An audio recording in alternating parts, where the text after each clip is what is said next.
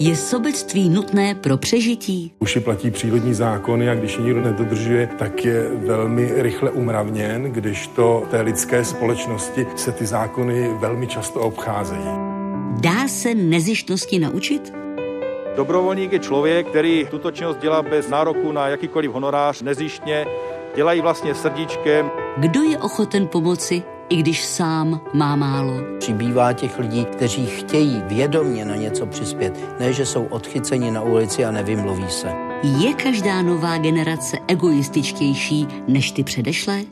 Lidé jsou altruističtí proto, že spolupráce je velmi efektivní způsob, jak něčeho dosáhnout v dlouhodobém měřítku. A egoističtí proto, že prosazení vlastních zájmů na úkor druhých je zase poměrně efektivní způsob, jak prosadit své v krátkodobém měřítku. Probouzí krize v lidech to nejlepší nebo to nejhorší? Je tady obrovský potenciál solidarity v naší zemi. Bohužel mám pocit, že se probouzí především jenom v takových dramatických situacích. Právě začíná 57. díl měsíčníku Fokus Václava Moravce, tentokrát na téma Doba sobecká.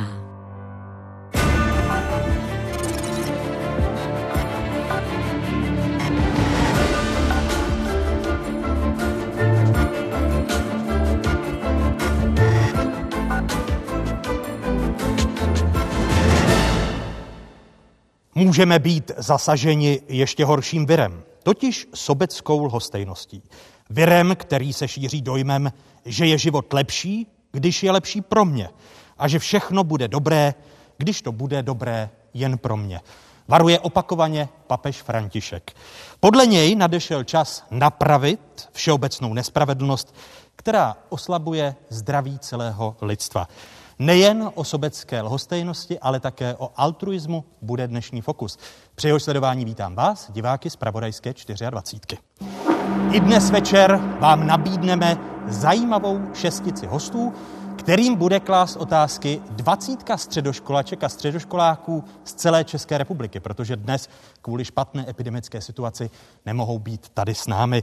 V unikátním prostoru Jatka 78 v pražských Holicovicích, což je domovská scéna cirku Laputika. Dobrý večer vám všem. Sobectví a evoluce.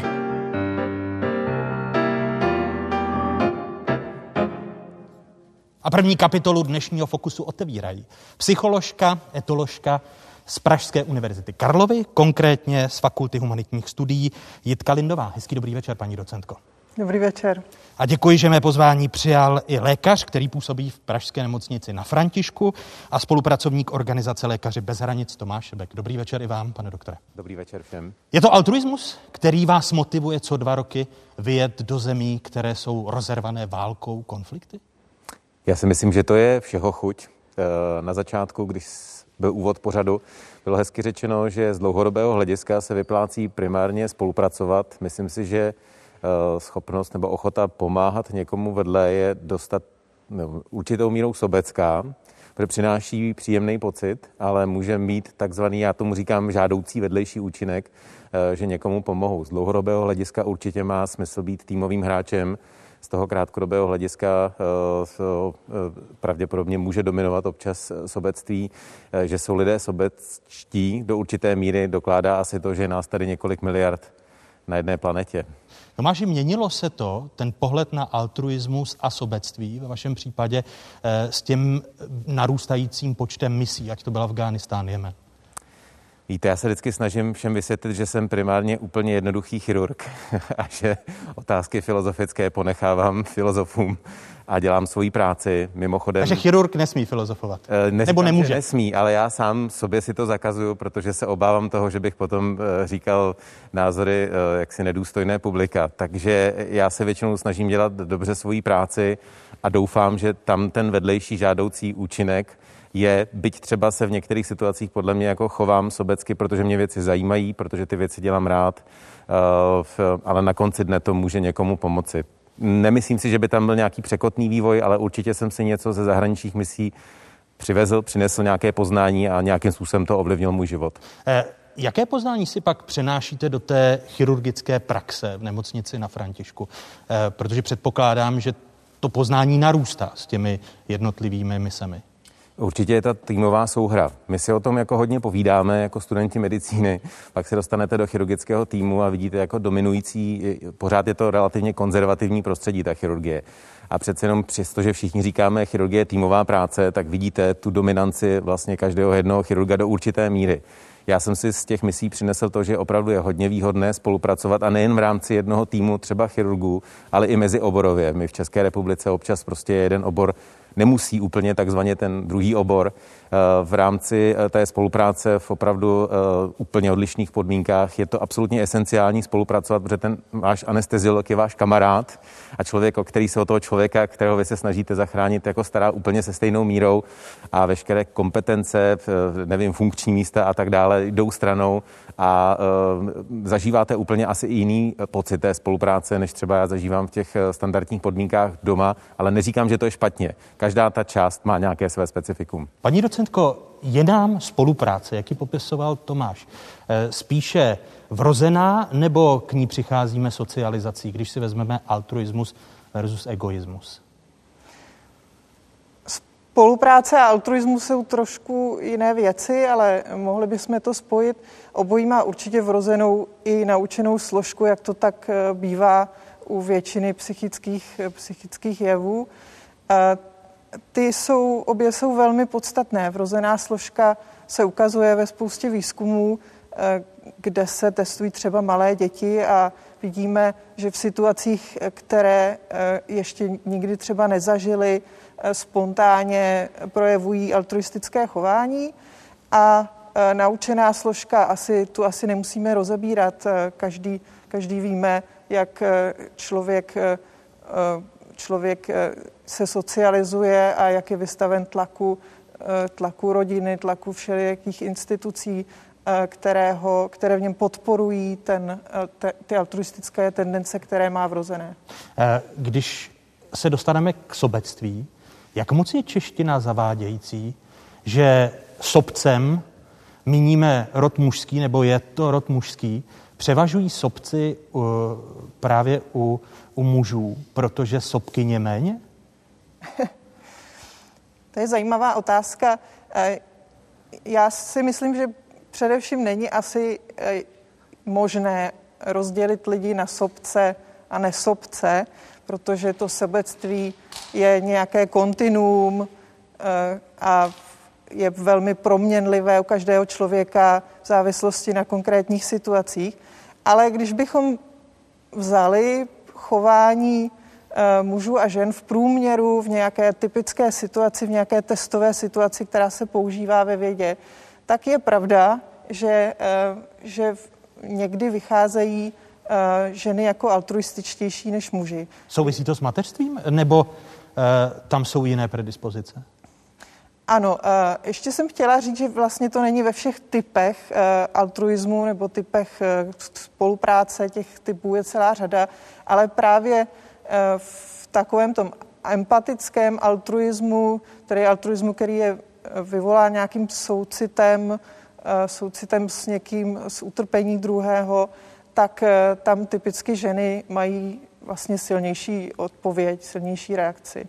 Takže a opravdu se předpokládá, vysvětluje se to tím, že původ altruismu z velké části u člověka, stejně jako u jiných savců, je opravdu mateřská péče, která je právě doménou hlavně žen.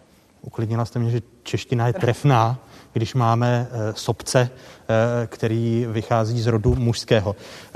I v dnešním fokusu, jak jsem zmiňoval v úvodu, kvůli špatné epidemické situaci, tady s námi nemohou být na jatkách 78 studentky a studenti středních škol, ale dostanou příležitost v otázkách. Za prvním dotazem míříme na západ Čech, míříme do Ostrova. Přeju hezký večer. Jmenuji se Tomáš Lehečka a letos budu maturovat na gymnáziu v Ostrově Karlových Varů. Mám takový obecnější dotaz, a sice, jestli není sobeckost naší motivací, případně naším stimulem, a tudíž, jestli není nějak ospravedlnitelná nebo omluvitelná. Děkuji a přeji příjemný zbytek večera.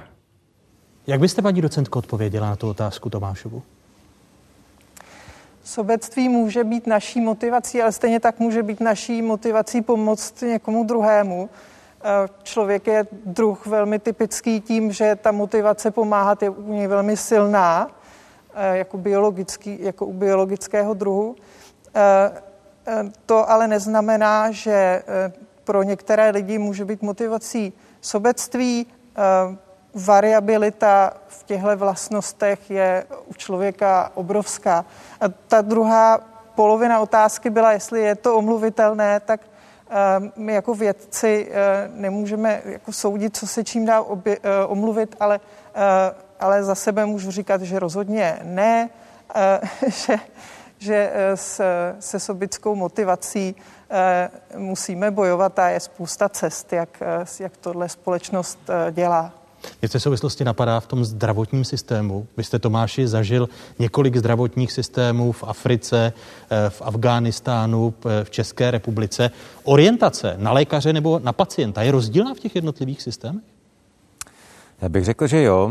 Jak jsem říkal, ty týmy v těch velmi specifických podmínkách válečného konfliktu, typicky živelné katastrofy nebo epidemie, tam, kde se lékaři bez hranic vyskytují, tak je skutečně jako centralizovaná na toho pacienta a ta týmová souhra je esenciální. Když člověk není týmový hráč, tak se prostě automaticky v těch velmi specifických podmínkách vyloučí z toho týmu, aniž by ho nutně na něj někdo musel ukazovat prstem, což si myslím, že v České republice nebo řekněme v západních ekonomikách a v nemocnicích, které znám, řekněme z tohoto okrsku, tam se dá v pohodě s touhle vlastností žít mnoha léta.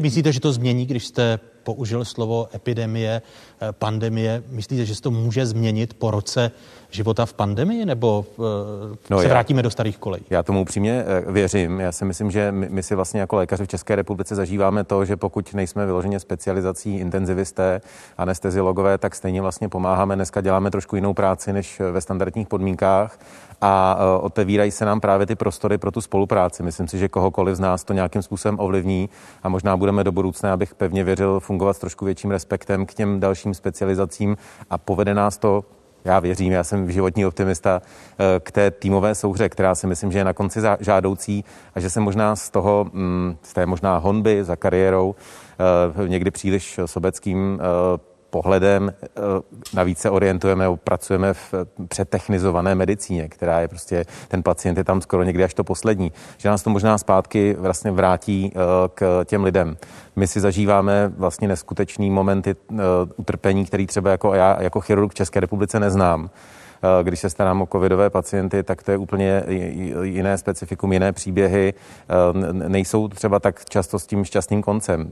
Dá se říci, že vám, když srovnáváte se s ostatními lékaři, kteří nemají tu zkušenost zahraničních misí, že jste lépe adaptován na tu situaci?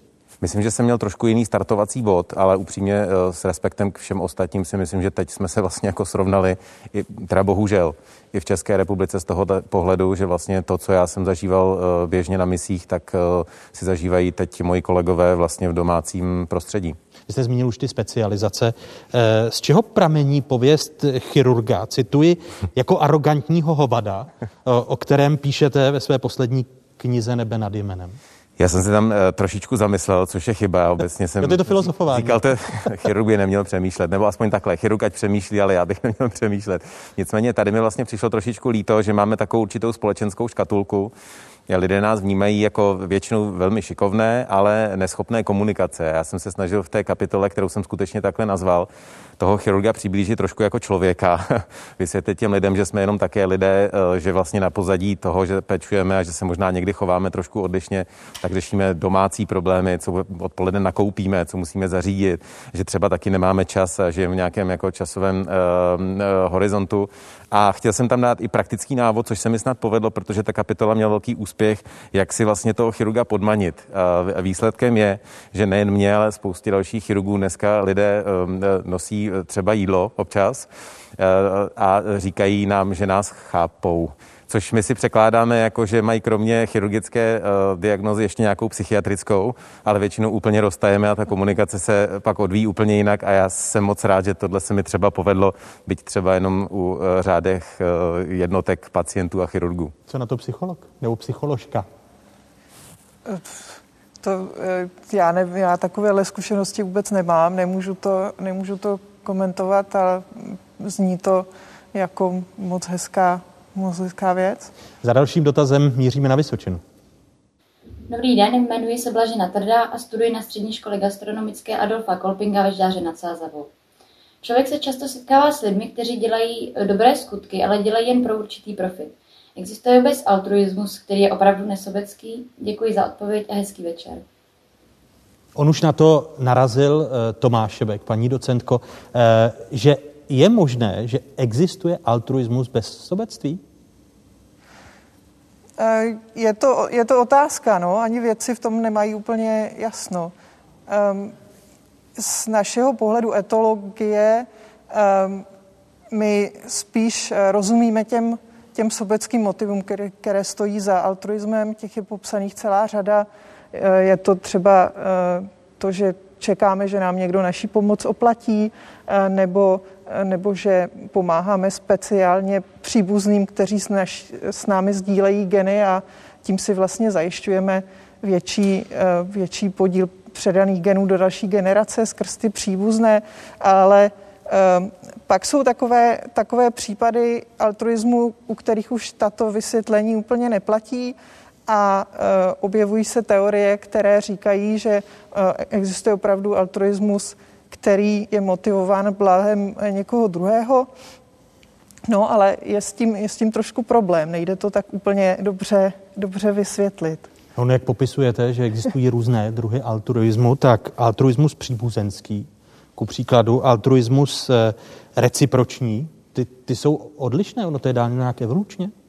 No ano, to jsou právě ty typy, o kterých jsem mluvila. Příbuzenský altruismus je omezený na příbuzné, pomáhání příbuzným. Reciproční znamená, že někomu pomůže a on na oplátku mi potom pomůže taky. A pak jsou takové složitější typy, které jsou častěji u člověka než třeba u jiných druhů, protože už vyžadují opravdu plánování hodně do budoucna a další složité poznávací procesy nebo složitou inteligenci, jako třeba budování nějaké reputace, budování dobré pověsti, která se nám může hodit v budoucnu. Buď to proto, že právě ostatní členové společnosti s náma chtějí vstupovat do kooperativních vztahů, buď to do přátelských vztahů nebo nějakých jiných, a tam se třeba dostáváme k tomu rozdílu mezi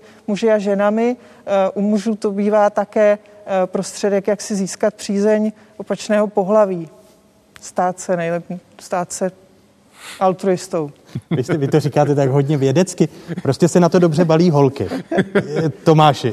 Vypadá to, že ta teorie potvrzuje praxi a naopak, takže upřímně já jsem asi nevyrazil na mysli kvůli tomu, abych balil holky primárně, ale nepopírám, že to jistě může mít nějakou konsekvenci. Jak výhodné je býti altruistou v říšecí ve hmyzí říši tady nadsázka Jaroslava Klimeše.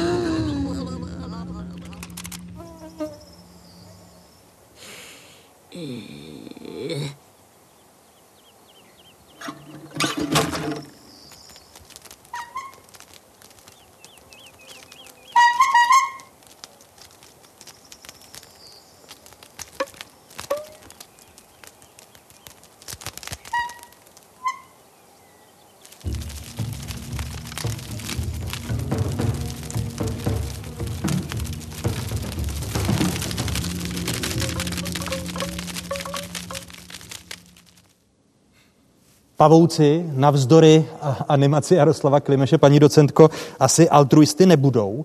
Jsou zvířecí druhy, ve kterých altruismus převažuje?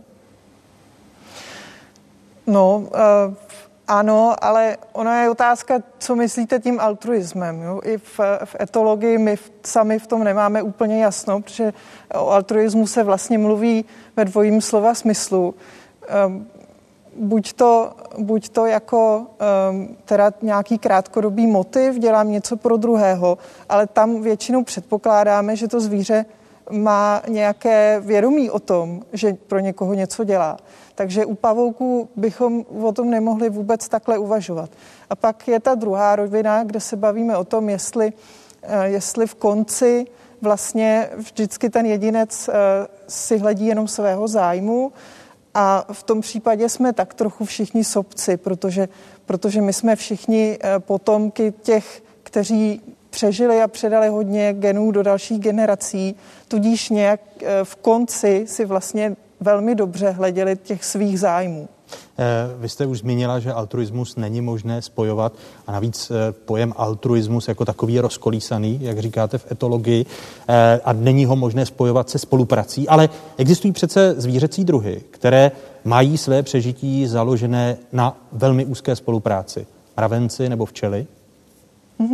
No, za prvé, altruismus je možné spojovat se spoluprácí, jenom to není úplně to samé, protože může být altruismus bez spolupráce a spolupráce bez altruismu, ale často to spojené je. Včely jsou druh, kde se dělnice dokáže vlastně zasvětí vlastně svůj život pomoci svým sestrám a královně, svým příbuzným, blízce příbuzným, sama se nerozmnožuje, takže v tom jednom pohledu bychom se na ní mohli právě dívat jako na altruistku. Ale včela není jedinec, který by si uvědomoval, že dělá něco pro někoho, že mu tím plní nějakou jeho potřebu. Takže ve smyslu té druhé možnosti o altruismu nemůžeme mluvit. U kterých zvířecích druhů můžeme o altruismu mluvit, protože si to uvědomují? No tak tam to musíme potom pátrat mezi druhy velmi pokročilými, například našimi příbuznými, takže třeba u šimpanzů. Šimpanzi jsou velmi zajímavý druh tím, že oni vlastně rozumí tomu, co potřebuje druhý na velmi vysoké úrovni, ne tak samozřejmě jako člověk, ale velmi dobře, ale na rozdíl od jiných druhů primátů, některých jiných druhů primátů, jim se moc nechce pomáhat, jo? Takže oni by to vlastně uměli, věděli by jak, ale nemají zrovna to pro sociální nastavení, my říkáme, tak velké jako třeba takové ty malé opičky kosmani, kteří jsou vůči sobě mnohem přátelštější. Za dalším dotazem míříme do Havlíčkova Brodu. Dobrý den, jmenuji se Vít Pavlík a jsem studentem 3. ročníku na gymnáziu Havlíčkův Brod. Rád bych se vás zeptal, jestli může existovat nesobecká společnost, anebo jestli je sobeckost nutnou vlastností k přežití jak jednotlivce, tak celé společnosti. Začneme, Tomáši, u vás, protože jste zažil mnoho společností, já už jsem zmiňoval Afghánistán, zapomněl jsem na Haiti, Jemen, Jižní Súdán. Jak byste odpověděl na tu otázku Vítkovi? Já jsem všech v zemích viděl obrovskou míru pohostinnosti, přátelství, spolupráce. Myslím si, že to asi aspoň z mé osobní zkušenosti nelze srovnat s tím, byť si myslím, že Češi jsou velmi přátelští a pohostinní, tak to byla úplně asi jiná dimenze, kterou jsem do té doby nezažil, ale myslím si, že jak už to tady padlo několikrát, je to kontinuum. Nelze to oddělit, aby ta společnost přežila, tak do určité míry každý ten jedinec musí být do určité míry sobecký. My vlastně se snažíme předat svůj genetický materiál další generaci stůj co stůj, takhle jsme naprogramovaní. A už jsem říkal na začátku, že díky tomu je nás tady několik miliard a dál se množíme bez ohledu na to, že třeba taky za chvilku nemusíme mít se kam expandovat. Takže je tam určitá míra a je to nějakým způsobem podle mě vyvážené, ale myslím si, že v těch společnostech, které jsou opravdu stiženy výraznou krizí, jako je třeba válečný konflikt, vzpomenu Afghánistán, tak jsem viděl neuvěřitelnou míru spolupráce, ochoty. Já bych řekl, ještě tady nepadl termín třeba užitečnost, to je za mě možná osobně třeba něco. Snažím se být užitečný, ale užitečný se snažím být proto, protože je to sobecky příjemné a tak je to pragmatický. Já myslím si, že takhle jsem to vídal v těch oblastech stižené, jak jsem říkal, třeba válkou nebo živelnou katastrofou a výrazně to tam dominovalo. Proto pevně věřím a doufám, že tohle je něco, co prožíváme teď tady a co v nás zůstane aspoň chvilku, ale že jsou lidé zapomnětliví, to už jsme si vyzkoušeli. Zapomněli jsme, že byla první světová válka, druhá světová válka. Ty krize prostě přichází a člověk je tak trošku nepoučitelný. A když jde o život, jako například právě v tom válečném konfliktu nebo teď během pandemie, tak ale část společnosti je prostě sobecká, chce dostat vakcínu dřív. Vezměme si teď ty spory, proč bychom zavírali fabriky, tak dejte našim zdravým lidem vakcínu dříve než těm chronicky nemocným. To patří k tomu boji o přežití? Nejsem sociolog ani mediální specialista, ale mám dojem, že to, co vidíme na obrazovkách, je trošku jiný obrázek než ten, který jako je v té společnosti. Troufám si říct, že jako lékař přicházím do styku s pacienty různými nebo s lidmi různými a myslím si, že tohle v nás primárně zakódované není. Já bych uvedl naprosto konkrétní příklad. Lékaři bez hranic existují v České republice již několik let a paradoxně tahle krize, která je těžká, dopadá v podstatě na každého z nás, tak zvedla obrovskou míru solidarity u třeba našich dárců. Paradoxně jich více přibylo a přestože ti lidé se dneska potýkají s ekonomickými problémy, tak a nemohou třeba přispívat už takové částky, byť jsme, dejme tomu, ten rozpočet vlastně měli podobný, nebo ty dary byly podobné jako v roce 2019, tak jsou to alespoň přísliby budoucí spolupráce, účast a tak dále. Takže já bych vůbec nesrovnával to panoptikum arogance a řekněme sobeckosti, které vidíme v rámci našich, řekněme, veřejně činných představitelů s tím, co se děje takzvaně dole ve společnosti. A to jsem moc rád. Za dalším dotazem míříme do Žďáru nad Sázavou. Dobrý den, já se jmenuji Julie a jsem z biskupského gymnázia ve Žďáru nad Sázavou. Na téma sobectví mě napadá taková otázka, kde je vlastně ta hranice mezi vlastnostmi člověka, jako je ctižádostivost, kdy upřednostňuje sám sebe, aby dosáhl svých cílů, a mezi vyloženě sobectvím, protože vnímám, že to sobectví většinou lidé považují za něco negativního a naopak ta ctižádostivost, toho se většinou lidi u jiných lidí cení. A také by mě zajímalo, zda vůbec nesobecký člověk může být v dnešní době úspěšný. Děkuju za odpovědi a nashledanou.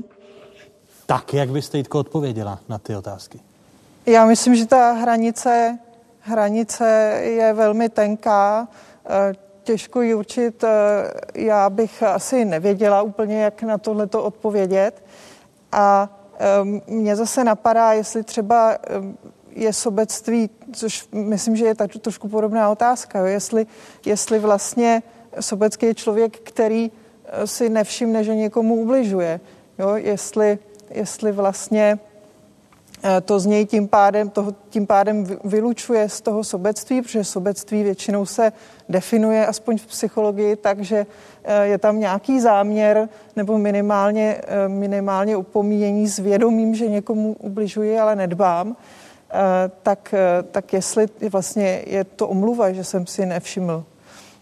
Tomáš, jak vnímáte vy tu tenkou hranici mezi ctižádostí a sobeckostí? Na mě je to příliš filozofie. Tak z praxe chirurga. Já si myslím, že chirurg do určité, když to teda uzemníme na chirurga, musí být do určité míry ctižádostivý, protože mu to pomáhá, řekněme, v nějakém vědomostním růstu, v posunu, aby byl lepší pro pacienty. Já si myslím, že do určité míry ctižádost je vlastně žádoucí, protože tím pak může na konci lépe prospět. Znovu se asi dostáváme do té polohy, že třeba krátkodobě se snažit posunout a možná více zohlednit vlastní zájmy může v dlouhodobém hledisku přinášet třeba nějaký profit, když se do toho zapojí nějaká týmová souhra a tak dále, ale to už bych se opakoval. Těším se na setkání v další části Fokusu. Prozatím vám děkuji za to, že jste byli hosty první kapitoly. Děkuji. Děkujeme. Hosty Fokusu Václava Moravce na téma Doba sobecká dnes večer jsou lékař Tomáš Šebek, psycholožka a etoložka Jitka Lindová, socioložka Jiřina Šiklová, právník Pavel Úl, bojovnice a diplomatka Martina Ptáčková a principál Rosťa Novák.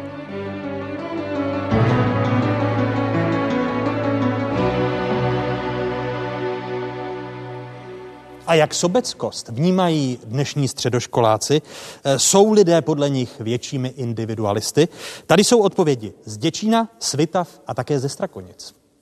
Já si myslím, že dnešní doba není až tak moc sobecká, jako bývala třeba před 20 lety, ale to hodně záleží na situaci.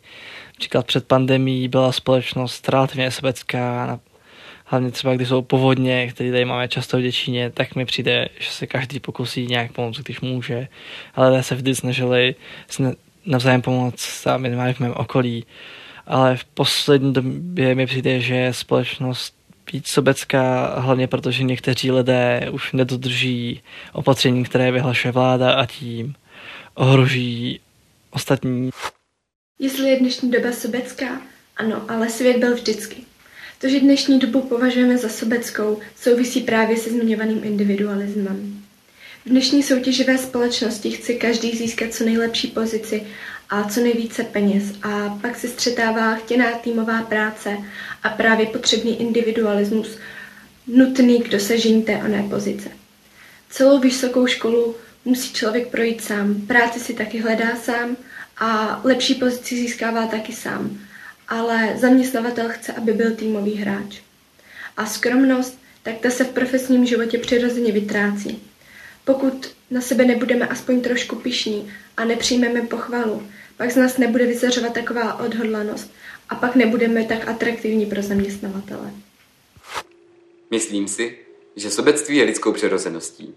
Většině lidí v dnešní době záleží na vlastním blahu, případně blahu svých bližních, a chrání si své soukromé vlastnictví a svobodné jednání jako něco, co není samozřejmé a je nutné je obhajovat. Vedle toho však roste vliv internetu a všeobecné globalizace, a tedy roste nutnost řešit globální problémy kolektivně. To je dle mého názoru úkolem mladších generací, které se budou muset zasazovat, a mnohdy se jich zasazují, o řešení stále složitějších a provázanějších problémů, konkrétně například životní prostředí. Cením si spolupráce, v rámci které lidé pomáhají jeden druhému a postupují při řešení společně. Tyto hodnoty by ale neměly být rozvíjeny na úkor individua a jistého práva na sobectví. Možnost zachovat se sobecky, samozřejmě v rámci zákona, vnímám jako základní kámen svobody a osobní rozhodnutí a názor každého je třeba respektovat, i když s ním třeba nesouhlasím.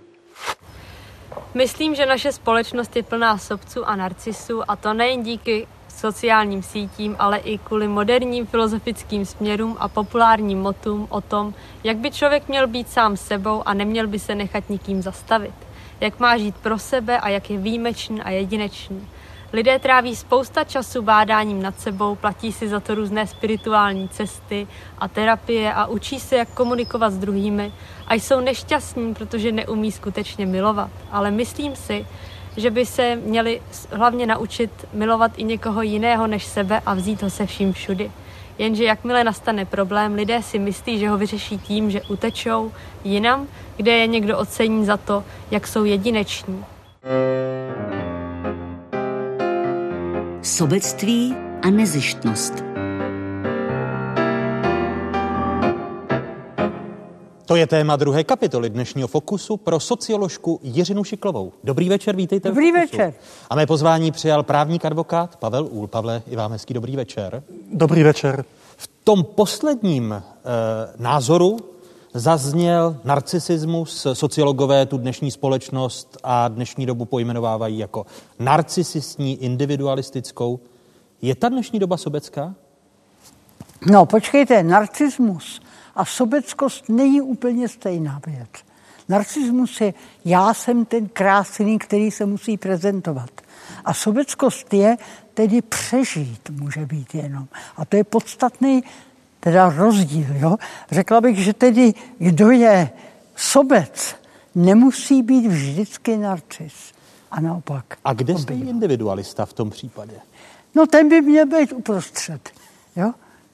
A já bych stále si vždycky říkala, nemusíme být věřící, ale tahle ta kultura bez sporu judaisticko, helensko a tak dále, křesťanská z toho vyšla. No ale zároveň jsme my v tomto prostředí měli dva totalitní režimy. Ten poslední totalitní režim nás učil nějaké kolektivizaci, agitátorství.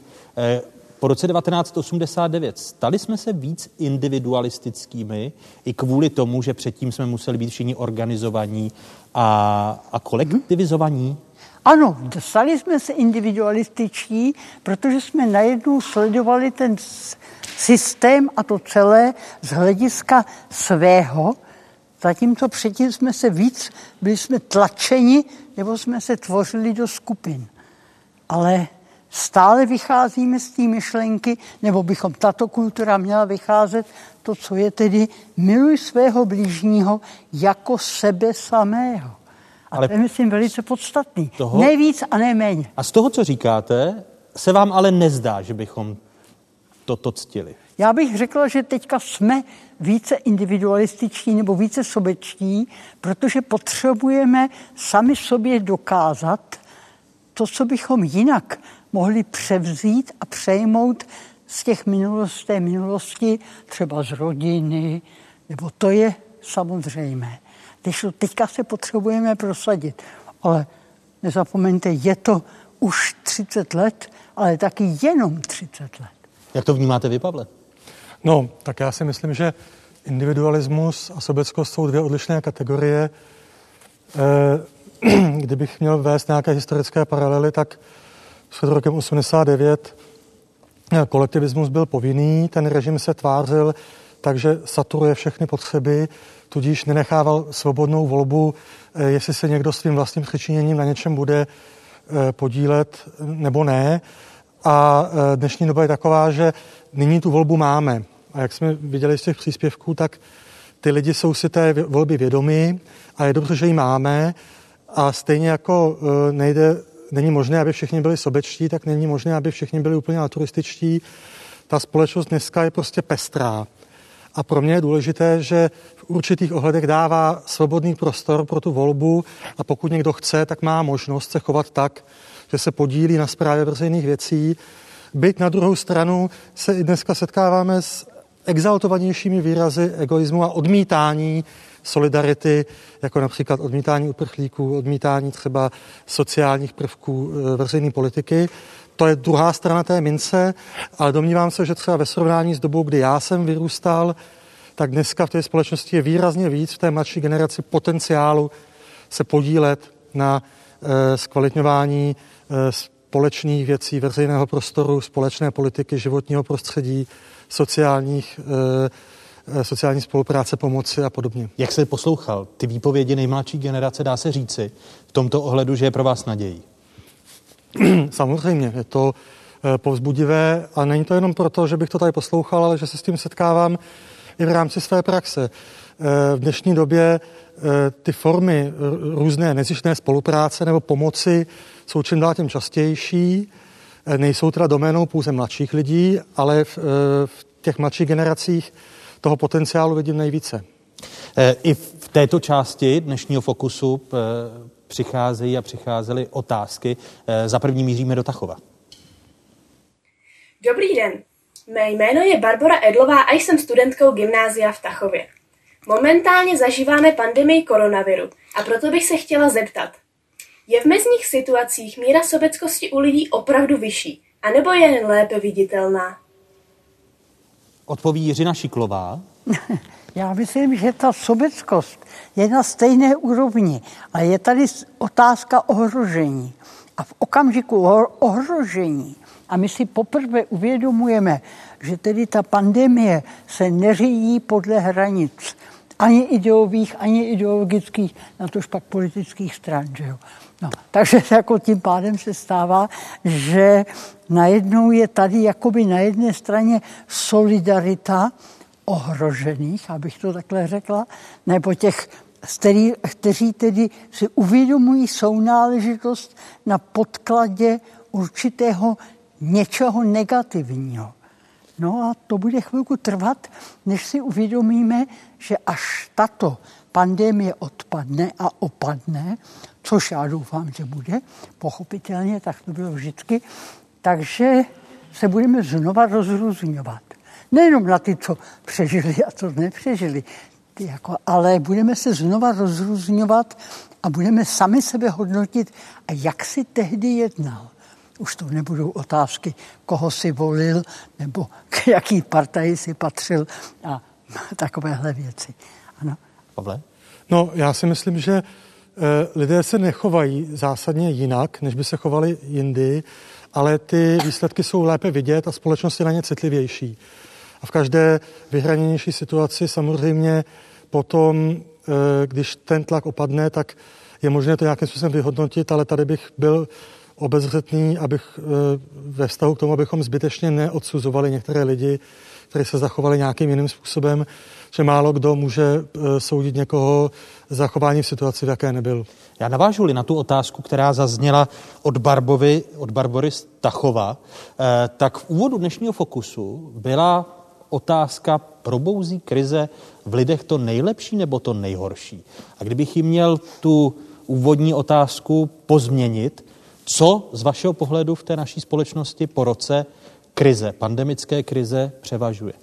To lepší nebo to horší, Pavle? Tak já jsem optimista, takže já si myslím, že to lepší. Obecně platí, že v každé krizi se zvýrazňuje ten kontrast. To znamená, vidíme jak to lepší, tak to horší, ale já se domnívám, že po tom roce a něco můžeme říct, že toho lepšího je snad více, což vypovídá především o tom, i jaká ta společnost byla předtím a jaké hodnoty si udržovala. Jiřinko? No, samozřejmě lidi se vracejí k takovým těm základním hodnotám. A najednou si uvědomí, že to, co považovali včera, předevčírem, před rokem za strašně důležité, přestává být důležité v konfrontaci s tím nebezpečím. No a pak tedy se asi projevuje zaprvé zákon přežití, a to je něco problematického, protože to je opravdu ohrožení takhle. A pak se samozřejmě projevuje to, co tady taky vždycky bylo, že i v tom zákonu přežití byli lidé, kteří se domnívali, že pro toho svého blízkého člověka mají něco udělat. A ty tady budou taky, ale bude to zvýrazněný. Já bych řekla, že to položí mezi lidmi nové možná vztahy a mosty. Plně souhlasím. Já když se snažím sledovat i v té mediální sféře prezentaci různých osudů, tak těch pozitivních příkladů vidím více. Samozřejmě nesmíme se zaměřovat pouze na chování politiků a úředníků, odborníků, ale na chování všech. A těch pozitivních příběhů nám ta doba prostě dává více. Teď se vrátíme do století 20. Jak na sobectví, egoismus nahlížely některé významné osobnosti 20. století?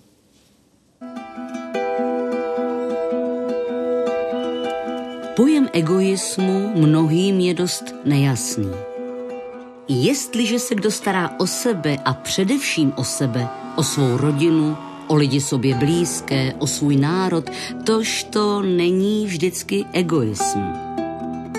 Účinná práce je nejmožnější tam, kde se právě energie nejsnáze a stále může uplatňovat. Sebe každý má stále při sobě, abych tak řekl, a může tedy pro sebe a na sobě stále pracovat. Proto lidé sobě nejen nejvíc prospívají, nýbrž také škodívají.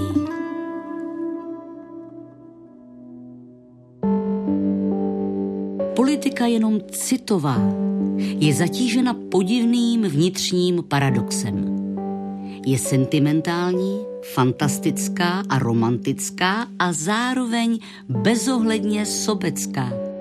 Vybičovaná egoismem ať národním nebo třídním, nebo konečně více méně maskovaným sobectvím osobním. Je současně hysterická i chytrácká. Užívá velkých hesel a velmi pochybných mravních měřítek. Rozumová a odpovědná politika je střízlivější a přitom mravnější.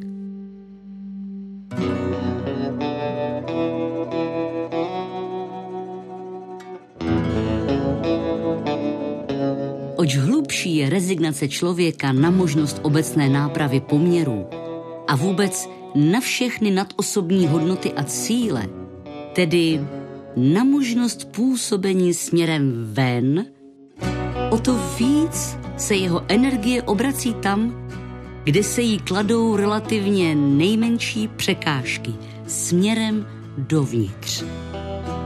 Lidé myslí daleko víc na sebe, na svůj domov, na svou rodinu, na svůj dům, tam nalézají klid. Tam mohou zapomenout na všechnu hloupost světa. Tam mohou svobodně uplatňovat svou tvořivost. Schánějí domů vybavení, hezké věci, chtějí pozvednout úroveň svého bydlení, zpříjemňují si život, budují si chaty, pečují o svá auta, věnují větší pozornost svému jídlu, ošacení, domácímu pohodlí, prostě orientují se především na materiální parametry svého privátního živobytí.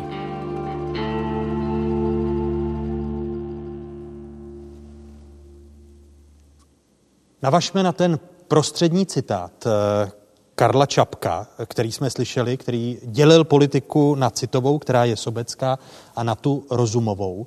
Pavel Úl je vystudovaný politolog. Jsou ta sobecká a rozumová politika dnes v rovnováze, nebo některá z nich převažuje?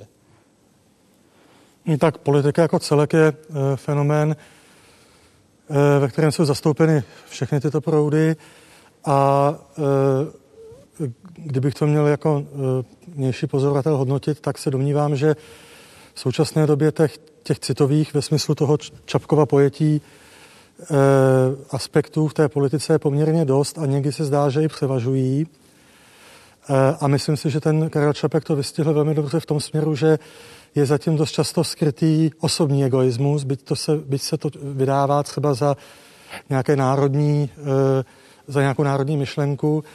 A myslíte osobní egoismus těch politiků, těch lídrů? Ano, ano. A ať už jde o nějakou toho pomoci nebo pomajetku skrz ten proces, ke kterému se takto mohou dostat.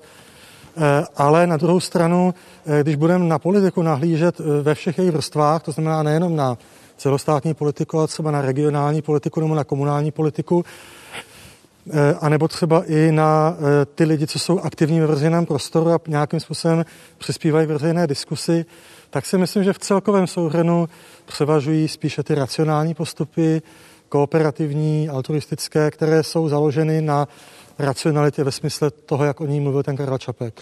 Souvisí to i s mírou té politické odpovědnosti nebo funkce, že ten, kdo je nejvýš, tak zpravidla tíhne kvůli tomu osobnímu egoismu k té citové politice?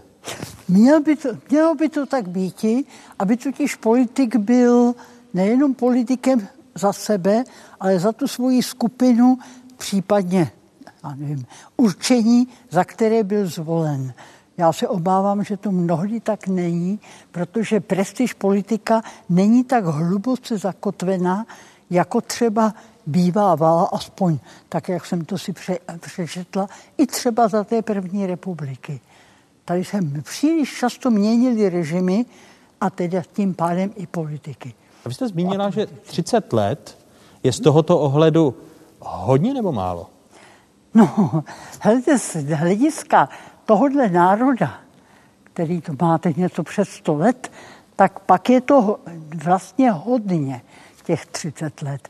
Ale je to 30 let relativního klidu, kdy jsme nebyli postaveni opravdu k nějakých takových těch velkých rozhodujících momentů. Aspoň pokud vím, tak poslední revoluce, opravdu revoluce zde byla teda v roce 45. No, tam to už ostatně byly převraty jenom tak, že se mluvilo na náměstí. A to taky hraje roli. Další dotaz. Míříme do Žďáru nad Sázavou. Dobrý den. Jmenuji se Ondřej Mašek a studuji na Biskupském gymnáziu ve Žďáře nad Sázavou. Zákony tvoří lidé. Proto se může stát, že i zákony se stanou, byť nevědomky, sobeckými. Napadá vás nějaká sobeckost práva, o které se málo mluví? Jak můžeme sobeckosti v právu předcházet? Děkuji za odpověď. Kdo jiný začne odpovědí než právník, Pavle? Děkuji za slovo.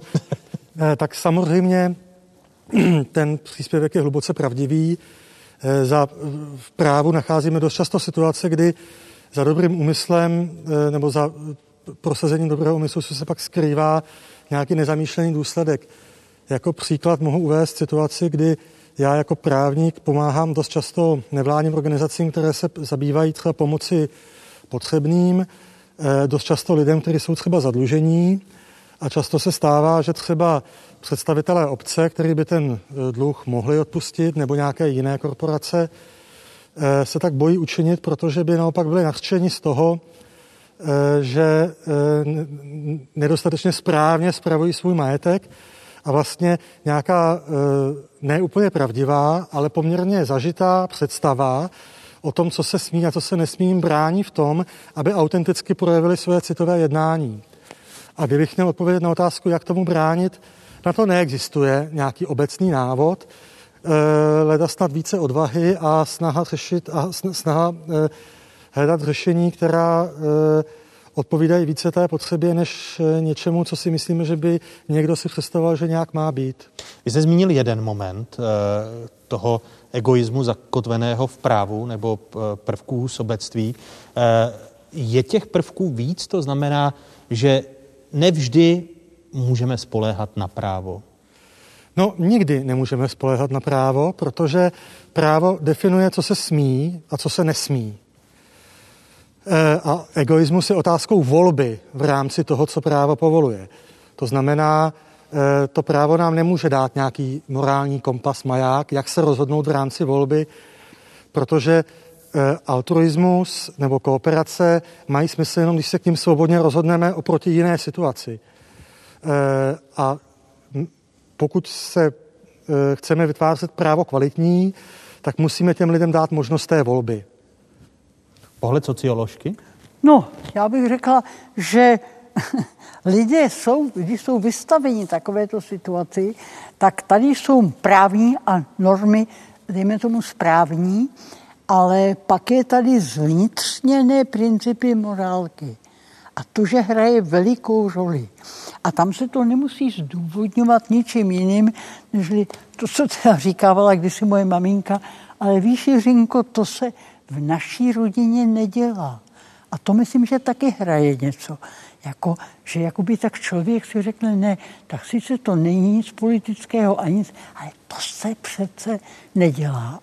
A tohleto, to se nedělá, to myslím, že na to není těch 30 let ještě tak dlouhá doba. Další otázka je ze Vsetína. Dobrý den, jmenuji se Robin Kašpar a jsem studentem septimy na Masarykově gymnáziu ve Vsetíně. Novodobá společnost čelí mnohým problémům, z nich jedny z nejvýznamnějších jsou socioekonomické nerovnosti mezi národnostními menšinami a většinovou společností. Myslíte si, že chudoba vnutí menšiny k větší míře sobeckosti nutné k sebeprosazení než v případě většinové populace? Je tato sobeckost oprávněná, nebo naopak ještě více prohlubuje vzájemnou propast? Děkuji za odpověď. Zase začneme asi Pavlem Úlem, který působil jako právník Člověku v tísni. Vy jste zároveň ve správní radě Transparency International. Já jsem teda si nesouplně, jestli jsem pochopil tu otázku, ale obecně platí, že v rámci ohrožených menšin se více projevují vzájemná solidarita, modely spolupráce, kooperativní, více altruismu. A naopak v tom amorfním prostředí neohrožené většiny spíše vyplouvají na povrch ty běžné modely chování, to znamená ty, které bychom mohli nazvat sobecké nebo neutrální. Takže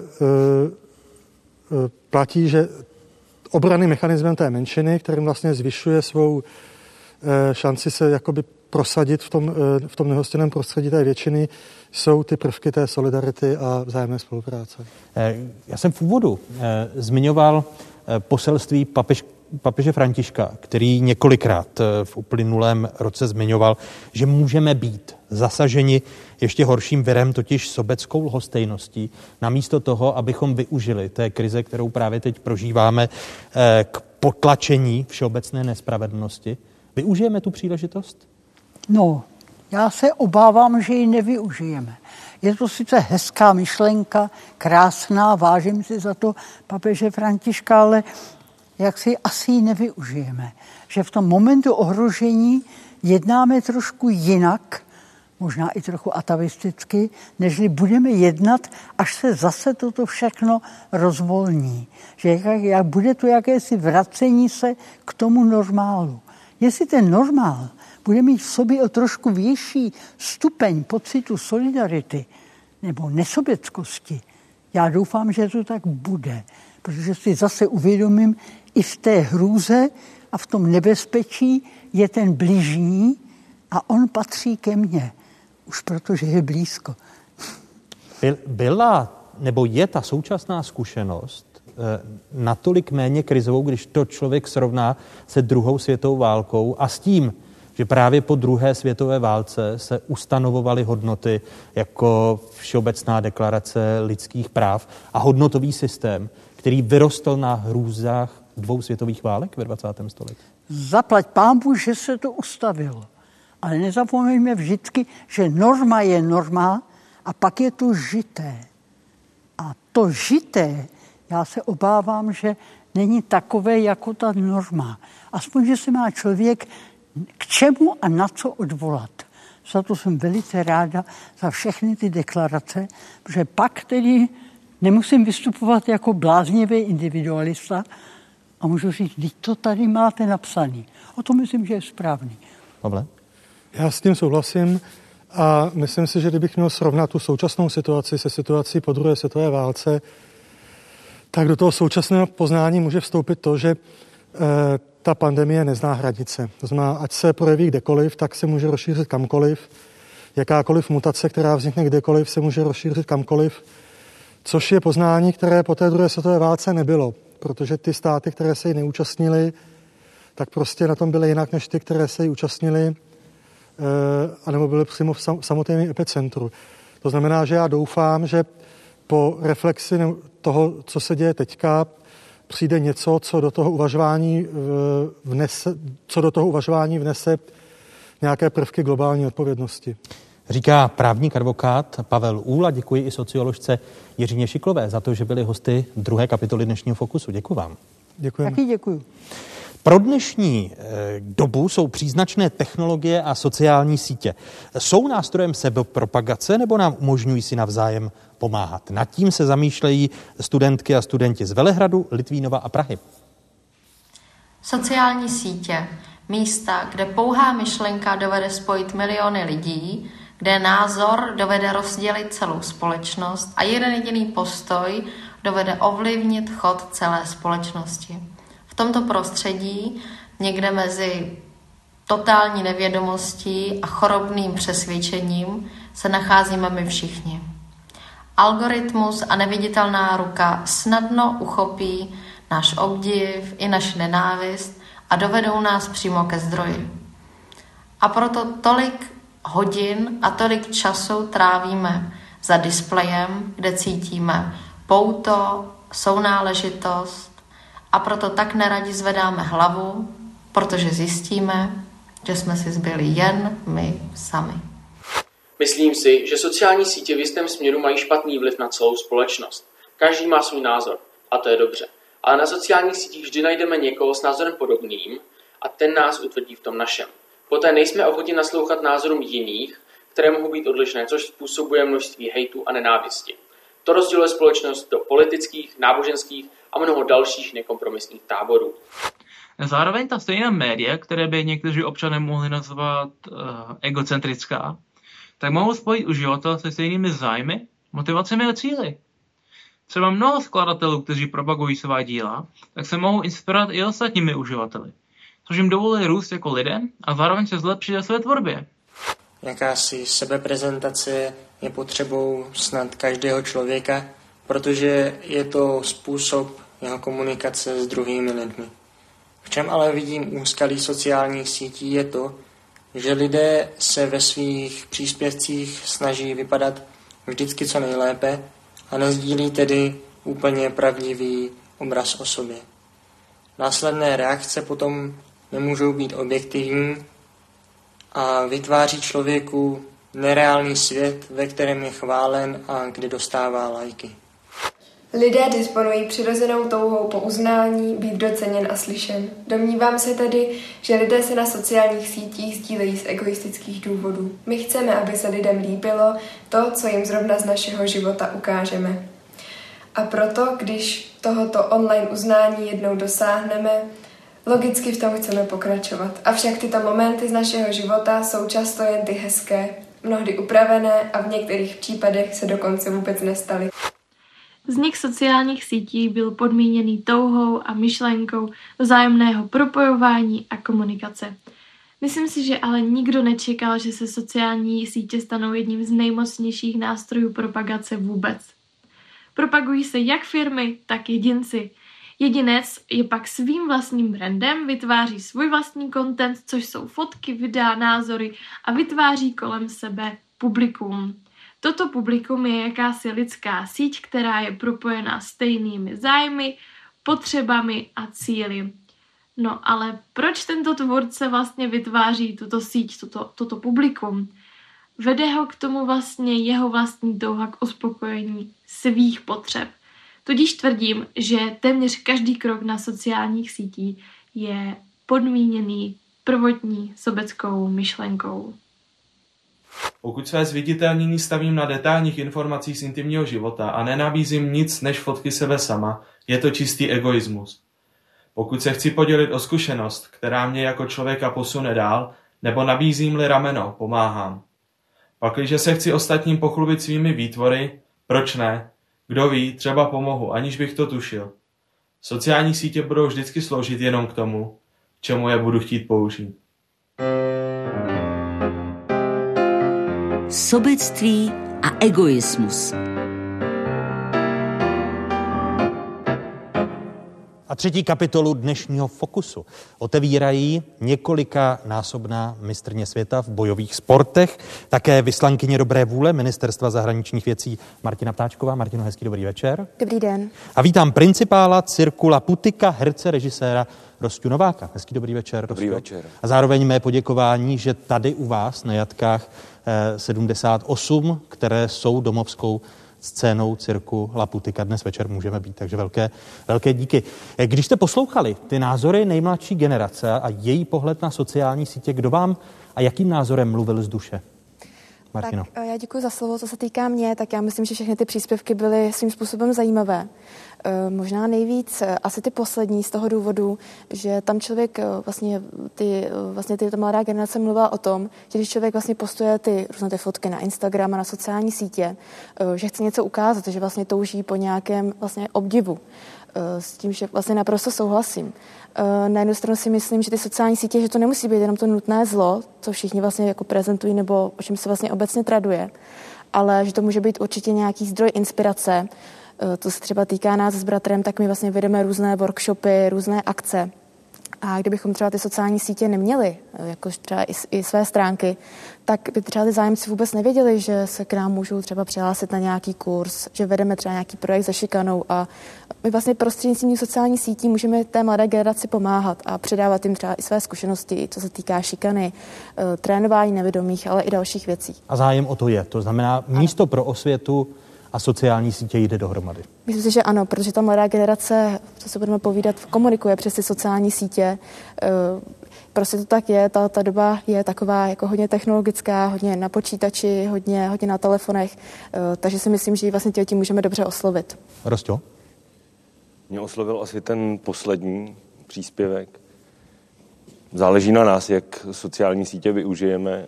Myslím si, že se taky role sociálních sítí za ten poslední rok výrazně změnila a jde o to taky, o kterých sociálních sítích mluvíme, protože téma téhleté generace je pro mě téma jedno z našich nově připravovaných představení, které se jmenuje Boom. A je právě o generaci od 12 let do 30 let, jedna 18-letá generace. A bavíme se právě hodně o komunikačních prostředcích a cestách, o jejich snech a touhách. A k čemu docházíte? No, já sám mám 3 syny, 3 kluky ve věku 12, 15 a 22. A každý z nich využívá jiný sociální sítě.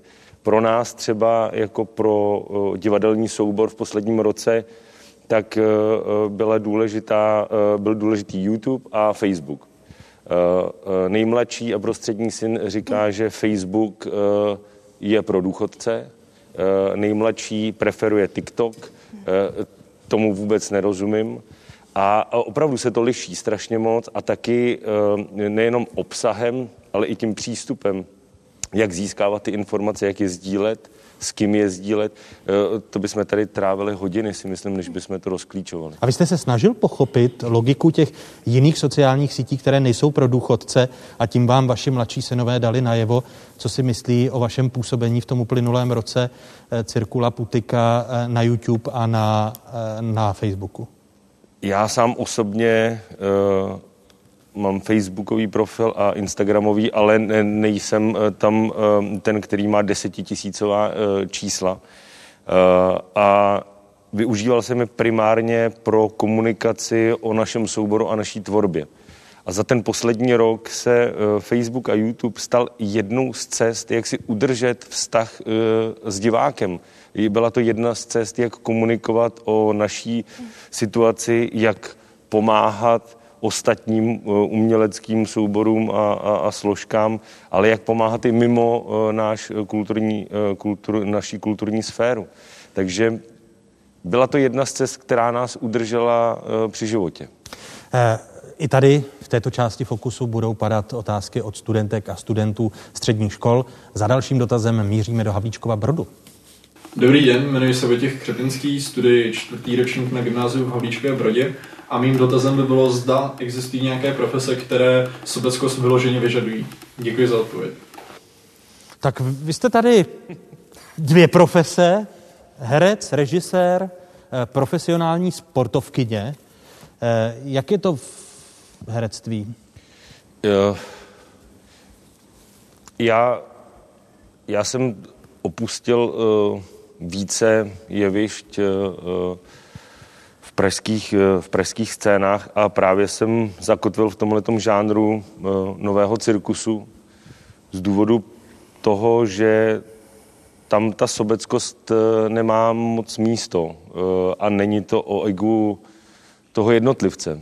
My jsme na sobě všichni závislí, nejenom ten kolektiv, který je na jevišti, ale celá ta produkčně technická složka. Stačí opravdu, že dojde k malý technický chybě, ať už je to ve zvuku nebo ve světle, anebo se herec zamyslí a stojí ve špatný moment na špatném místě a opravdu doslova jde o život a nás spojuje, že my máme spoustu, v našich řadách je spoustu bývalých profesionálních sportovců. A v našem případě to ego a sobectví naštěstí nehraje tu silnou a velkou roli. U individuálního sportu, jako soubojové sporty, ve vašem případě, Martino, platí to, co říkal Rosťa, nebo ten individualismus a sobectví je o něco větší? Já si myslím, že to sobectví asi úplně všude je úplně jedno, jestli je člověk sportovec nebo jestli dělá úplně nějakou jinou práci. Já myslím, že třeba co se týče nás, tak u těch sportovců se traduje, že jsou čestní, pravdiví a tak dál. Ale samozřejmě, že tady existují třeba i různě nějaké témata dopingu. Ty sportovci sami, soupeři, samozřejmě chtějí vyhrát, chtějí být lepší než ostatní a to potom člověk nekouká na žádnou stranu. A v těch bojových sportech to platí taky. Každý prostě chce zvítězit, takže třeba, co třeba i u nás vlastně dělají ty soupeři, že si třeba nastudovávají, jak ty soupeři bojují, jestli třeba nemají nějaké zranění, pak schválně třeba na to zranění, pokud třeba mám zraněné koleno, tak ten soupeř si to zjistí a pak schválně třeba do toho místa útočí. Takže ta fair play tam to jako nemůže být úplně řeč. Ale samozřejmě, že ty sportovci taky že mají spoustu dobrých vlastností, ale i tam je ta špatná negativní stránka. Vy jste se k tomu vašemu druhu sportu dostala, když to hodně zjednoduším, přes šikanu? Je to ta hlavní motivace, proč jste se lidově řečeno začala prát? Tak úplně zjednodušeně. Ta šikana to byl takový hlavní stimul, že vlastně rodiče řekli dost, tak musíš se jim umět postavit, musíš se umět bránit a já už jsem potom to nějakým způsobem zůstala. Jak vlastně ta šikana vypadala, pokud byste nám ji měla popsat? Určitě, tak byla to šikana fyzická, slovní, třeba spolužáci mi brali věci, strkali do mě. Třeba náš táta říká, že to šikana nebyla, že kdybych byla třeba v jeho době, že by ta šikana vypadala úplně jinak, což je pravda, že každý tu hranici má někde jinde. Takže někomu vadí, že se někomu posmívám, ale ten další to bere jako šikanu. Takže spíš, že mi brali věci, tahli mě za vlasy, smáli se mi. Takový naschvály. Vy jste předtím nešla asi pro ránu daleko, nebo prala jste se a proto to byly ty bojové sporty, pro které jste se rozhodl? To určitě ne, já jsem vždycky byla takový jako hrozný otloukánek. Co se týče vlastně jako ringu, tak tam jo, ale v normálním životě ne, protože já si myslím, že když je nějaký násilí a já bych se chovala taky násilně, agresivně, že to vlastně není nic dobrýho a násilí vyvolá další násilí, což teda úplně neschvaluju. Další otázka, Západ Čech. Dobrý den, jmenuji se Marek Čepičan, pocházím z Tachovského gymnázia a je mi 18 let. Přijde mi, že dnešní společnost přímo vyzývá k tomu mít ostré lokty, ovšem ne v dobrém slova smyslu. Myslím si, že individualismus je cestou k úspěchu. Jak se tedy v dnešní společnosti prosadit bez toho, aby člověk musel chodit přes mrtvoly?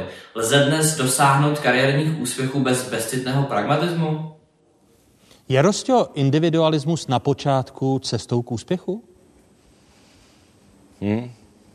Zajímavá otázka.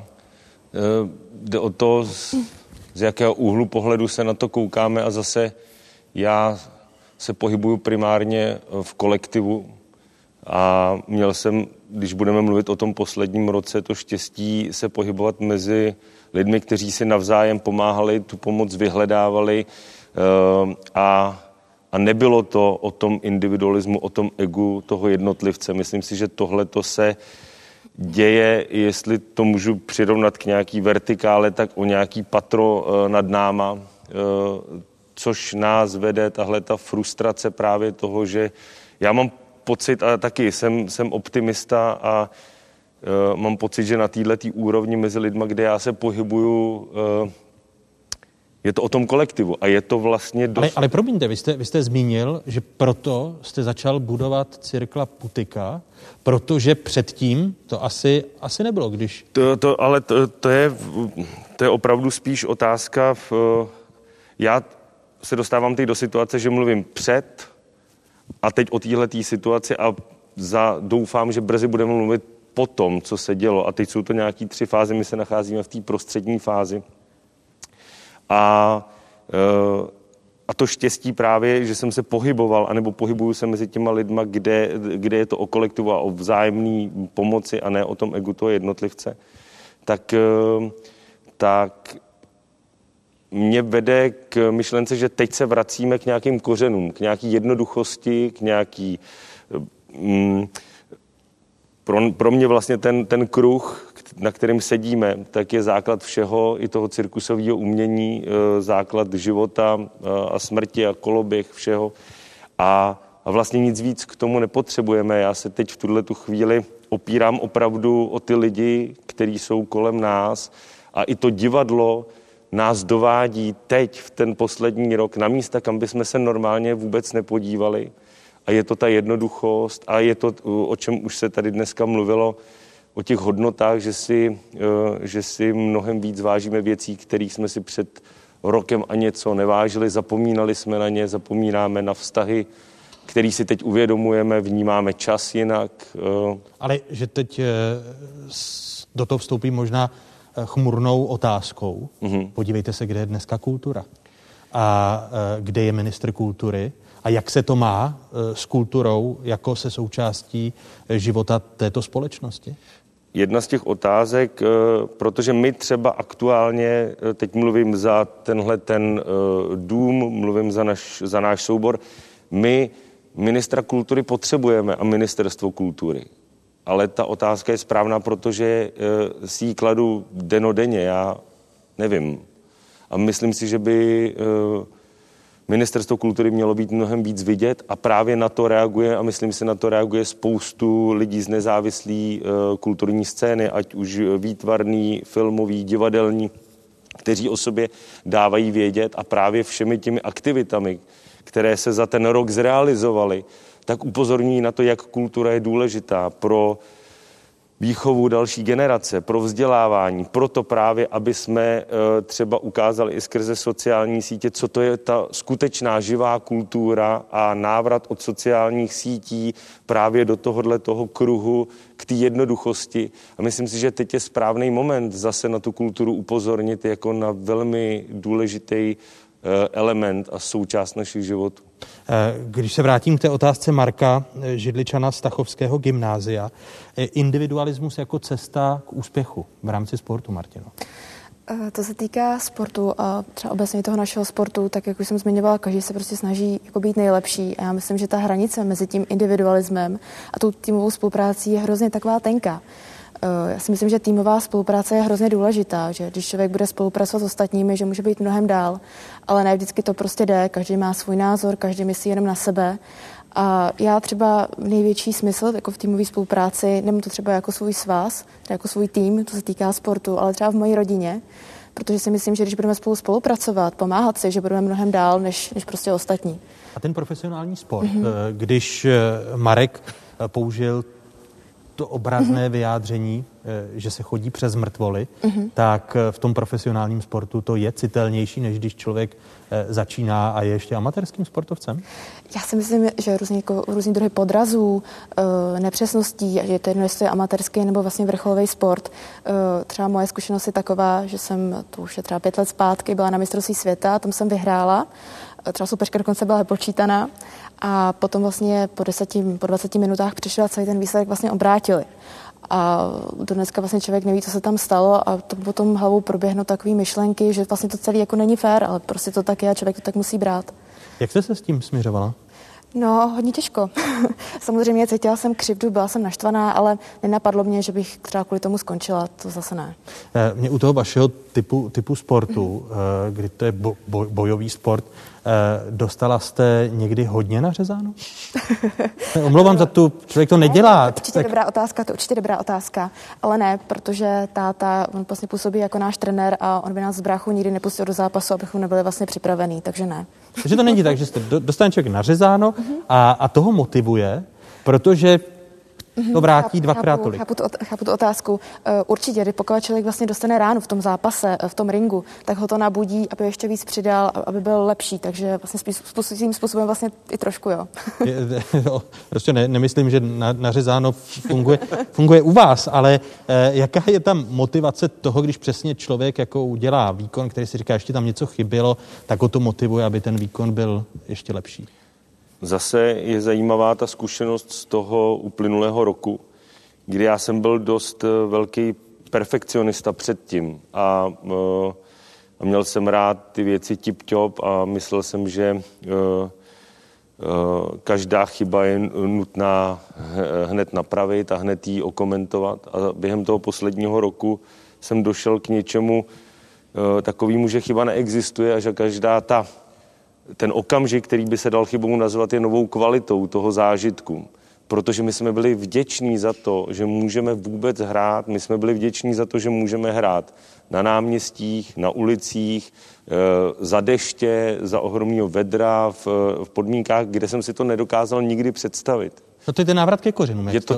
Je to přesně ono a teď jsem ztratil tu otázku. No, ta otázka zněla, jestli vás to hecuje, když ten výkon je...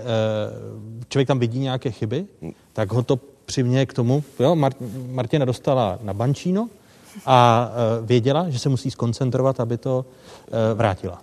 Protože... Mě motivuje to hledání toho smyslu nejenom uvnitř sama sebe, jestli mi to jeviště a to umění a ta živá kultura opravdu chybí. A důkazem toho byl ten poslední projekt, který se konal na tomhle jevišti a před 2 dny byl ukončen a jmenovalo se to Umělec v izolaci a bylo to 21 non-stop dní, 24 hodin denně, kdy se vystřídalo 23 umělců na tomhletom jevišti a já sám jsem tady strávil 24 hodin non-stop hraním, kdy jsem si sám v sobě odpovídal na otázky, proč dělám divadlo, proč dělám nový cirkus, proč jsem herec, proč režisér a byl to neuvěřitelný zážitek, strašně silný a tenhle mě motivuje pokračovat dál s projektama, jako je Kulturu nezastavíš a upozorňovat na tu sílu a barevnost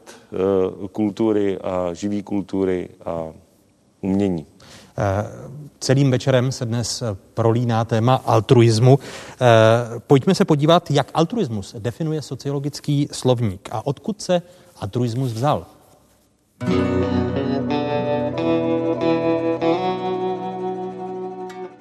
Altruismus. Z francouzského altruism, to z latinského alter, jiný, druhý. Morální princip, předpisující potlačit vlastní egoismus, nezištná služba bližnímu, ochota obětovat vlastní zájem ve prospěch jiných, mravní princip, podle něhož je blaho jiného a on sám mravně důležitější než mé vlastní já a vlastní blaho, respektive reálné chování vědomně nebo nevědomně založené na těchto principech nebo jim odpovídající. Pojem altruismus vytvořil a zavedl jako významnou součást své pozitivní filozofie Auguste Comte. Formuloval etický požadavek vivre pour autrui, žít pro jiné a rozlišuje. Za prvé, altruismus instinktivní, který je vlastní lidem i živočichům. Spojuje rod s individuem a ve své původní podobě je neustále rozrušován civilizací. Za druhé, altruismus rozvíjený v rámci civilizace a postupně proměňovaný ve spontánně projevovanou lidskou vlastnost spojující všechny lidi. Logicky začnu u Martiny. Byla to právě ta šikana jako spouštěč, proč vy jste se začala věnovat altruismu, těm charitativním akcím. Zmínila jste, že děláte s bratrem kurzy sebeobrany pro děti a pro nevinné? Určitě to patří mezi takové vlastně hlavní důvody, ale tím nejhlavnějším důvodem asi je, že tam vidím nějaký smysl. Když nám přijde vlastně nějaký kluk, nějaká holčina, která vlastně problémy se šikanou má, tak je hrozně super, že já jí vlastně můžu poradit, protože jsem si sama s tou šikanou prošla a vím, jak jí prostě můžu poradit. Takže myslím, že ta osobní zkušenost, že jsem něco takového se mi stalo a teďka vlastně to můžu předat dál a můžu jim nějakým způsobem pomoct. Je těžké někdy, ale najít tu cestu i přesto, že máte podobnou životní zkušenost, jako mají ti, kteří se vám svěřují? Určitě, já myslím, že ty těžkosti a ty obtížnosti jsou tam pořád, protože člověk to dítě třeba úplně nezná, musí zajišťovat, co opravdu zatím stojí. Nemůže to tak, že někdo přijde a já ten problém začnu řešit. Člověk prostě musí vědět, co zatím je a někdy to je opravdu jako hodně složitý. Pomáhají vám ty znalosti ze světa bojových sportů v tom, že jsem zmiňoval, že další vaší funkcí je vyslankyně Ministerstva zahraničních věcí České republiky? Určitě mi to pomáhá. Myslím, že obecně ten sport hrozně pomáhá, že člověk si věří, jde si za tím, čemu věří, co chce a hlavně, že se nevzdává. To si myslím, že je úplně nejdůležitější, zvlášť v asi této těžké době. Rostě, vy jste sportoval? Nebo sportujete? Já bez sportu bych asi nikdy nedělal to divadlo tak, jak ho dělám. Je to pro mě denní součást. Strašně mě baví hledat podobnosti mezi sportem a uměním, mezi sportem a divadlem.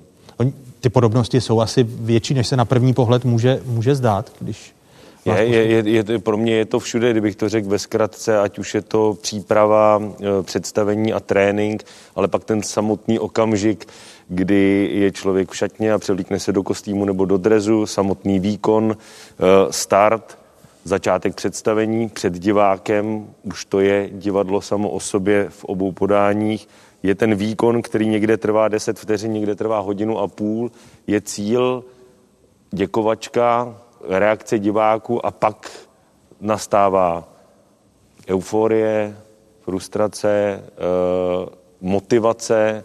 Pro mě je tam toho strašně moc podobného. Další a závěrečný dotaz této části míříme do Žďáru nad Sázavou. Dobrý den, jmenuji se Tereza a studuji na Biskupském gymnáziu ve Žďáře nad Sázavou. Chtěla bych se vás zeptat, zda si myslíte, že je dnešní mladá generace lidí více sobecká než ty předchozí. Dnes, řekla bych v době konzumu, se zde vyskytuje velké množství možností, které nás mohou jistým způsobem podněcovat k egoismu. Myslíte si, že je takováto každá doba a že každá etapa sebou přináší takovéto podněty? Děkuji vám za odpovědi. Martino, začneme u vás. Já si myslím, že je úplně jedno, jestli to mladá generace nebo někdo starší. Myslím si, že všichni chceme mít vlastně všechno hned. Nejsme trpěliví, chceme mít nejlepší auto, chceme mít dobrý výsledky v práci a že třeba ani nevíme, co zatím jako stojí, závidíme si navzájem a to vidím prostě jako velký problém. A zvlášť všechno se baví hned na začátku těch sociálních sítí, jako zdroj inspirace je to určitě prima, super, ale člověk z toho může být takový hrozně vlastně frustrovaný, že já tam vlastně nejdu na ten cíl, teďka všichni mají všechno a já nemám nic. Jak těžké je přesvědčit právě děti, které trénujete, té trpělivosti, že nemohou mít všechno hned, že k tomu úspěchu se člověk asi musí propracovat? Určitě se k němu musí nějakým způsobem propracovat a vlastně u té mladé generace, u těch dětí to vidím dennodenně, že oni by ty výsledky chtěli hned, ale nejsou schopní nebo vlastně nejsou zvyklí, aby prostě jako pracovali, aby makali na sobě, zlepšovali se. A já si myslím, že to je spíš jako problém těch rodičů, že vlastně ty děti, to je vizitka těch rodičů. Když tam ten rodič přijde, tak vy vlastně vidíte, jak to dítě třeba bude reagovat nebo vlastně jaký vůbec bude. Učíte syny trpělivosti? Snažím se. Z toho, jak jste to řekl a přemýšlel nad tím, je to těžké. Já jsem přemýšlel nad tou otázkou vůbec, co to je ta individualita nebo individualismus v podání té mladé generace. A díky tomu, že se tím tématem zaobírám při tvorbě, tak se snažím hledat na to odpovědi. A samozřejmě pomáhá tomu ta technologie, pomáhá tomu a v posledním roce ještě skrze distanční výuku a podobně. Sociální sítě, ty komunikační cesty, ale myslím si, že tomu taky hodně pomáhá to, že oni nemají vzory. Když se podívám právě zpátky ke kořenům třeba svých rodičů nebo svých prarodičů, tak ty vzory se hledali vlastně mnohem snáš a byly mezigenerační ty vzory, ať už na poli kultury a umění, sportu i politiky. A teď vlastně, zrovna shodou okolností, dneska jsme se o tom bavili s režisérem Viktorem Toušem a s kolegou s Jiřím Kohoutem, že je hrozně těžký vyjmenovat vzory, kteří by byli mezigenerační, kteří by spojovali mí rodiče, mě a mí děti. A myslím si, že ty vzory by strašně moc pomohly právě tomu, aby tato mladá generace spolu komunikovala jiným způsobem, než v těch bublinách. Martino? Já s tím naprosto souhlasím. My třeba, co se týká nás s bratrem, tak třeba pro jako nějaké děti jsme vzorem a oni se třeba snaží být jako my. A já se vlastně snažím jako chovat úplně normálně, aby věděli, že prostě, když makají, že ten úspěch může přijít, ale že musí být trpělivý, že se musí snažit. A to se třeba týká těch mých vzorů, tak já myslím, že nejlepším vzorem jsou vždycky vlastně rodiče. Že člověk na ně může být pyšnej, s čím jak vám pomáhá, jak to všechno zvládají. Takže třeba jako já vidím jako vzor třeba ty rodiče, hlavně prarodiče. Vám oběma pro tuto chvíli děkuji, s tím, že hosty Fokusu zůstáváte v závěrečné části, kde šestice dnešních hostů bude diskutovat. Diplomatka, bojovnice Martina Ptáčková a principál Rosťa Novák. Prozatím díky. Už jsme dnes měli možnost slyšet názory středoškoláků, jak se ale na dnešní dobu a také na mladou generaci dívá ta generace nejstarší, nebo jak se dívají generace nejstarší. Svými názory přispěli senioři z Hradce Králové, Ostravy a Plzně. Nedá se srovnat dnešní doba a moje doba před. Je mě 95 let, takže mám přehled o životě dostatečný a různorodý. Úplně to bylo jinak. I ta mládež byla vychovávaná úplně jinak. Víc jsme byli vděční za každou maličkost. To, co pro nás rodiče mohli dělat tehda. Když si vzpomenu před válkou, za války, všechno na body, na příděly a to mladí lidi to nepochopějí. Já když svému pravnukovi jsem tohle vypravovala, tak mě říkal, babi, ty si vymýšlíš pohádky. Já jsem teda technik, narodila jsem se za války, prošli jsme toho strašně moc a hlavně vlastně moje já se formovalo v tom, že jsme prožívali dobu, kde byl samej kolektivismus. Zažili jsme samozřejmě už potom dobu, kdy se začalo říkat o svobodě. A tady jsme udělali to, že jsme, ano, tak svým dětem budeme dávat všechno, co my jsme nemohli mít. A tady se, domnívám se, trošku z naší generace udělala chyba v tom, že jsme jim dali úplně všechno a oni se nemuseli snažit o nic. Dítě se nenarodí s tím, že je buď sobecké, nebo méně skromné, nebo více skromné. Děti vyrůstají vlastně v rodinách méně početných, že vyrůstá jedno dítě, dvě děti. Je pravda ale, že zase to nejde paušalizovat, protože jsou rodiny, které mají vlastně 4 členy a přiberou si děti třeba do pěstounské péče. Ten vývoj jde rychle dopředu, přináší mnoho nových věcí, čímž prostě tu mládež značně obohacuje a také, že to přispívá k tomu, že ta mládež chce uplatnit své názory. To se oni umí prosadit, ano, protože třeba nastupí do zaměstnání a umí si říct svému šéfovi o zvýšení platu, o postup jako vyše, aby třeba na vyšší pozici ho dal. Ale také jsou víc, toho by chtěli, než si zaslouží. Jsou dvoje rozdíly. Jedni jsou výborní, ohleduplní, k nám starým, k nám dříve narozeným a někteří jsou sami pro sebe. Prosazení je vždycky těžká záležitost.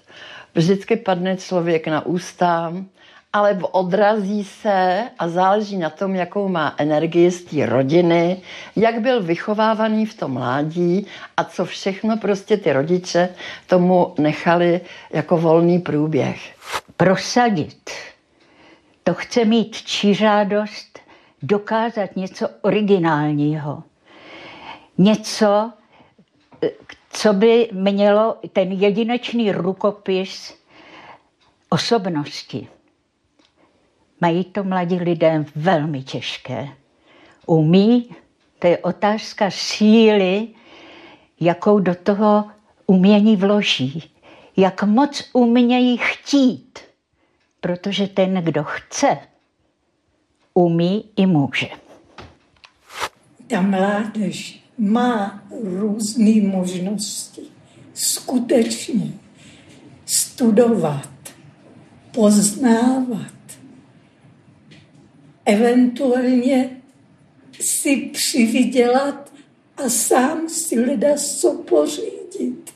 Není závislý tolik na těch rodičích, prarodičích. Dávejte mě, všecko mě kupujte. Neexistuje.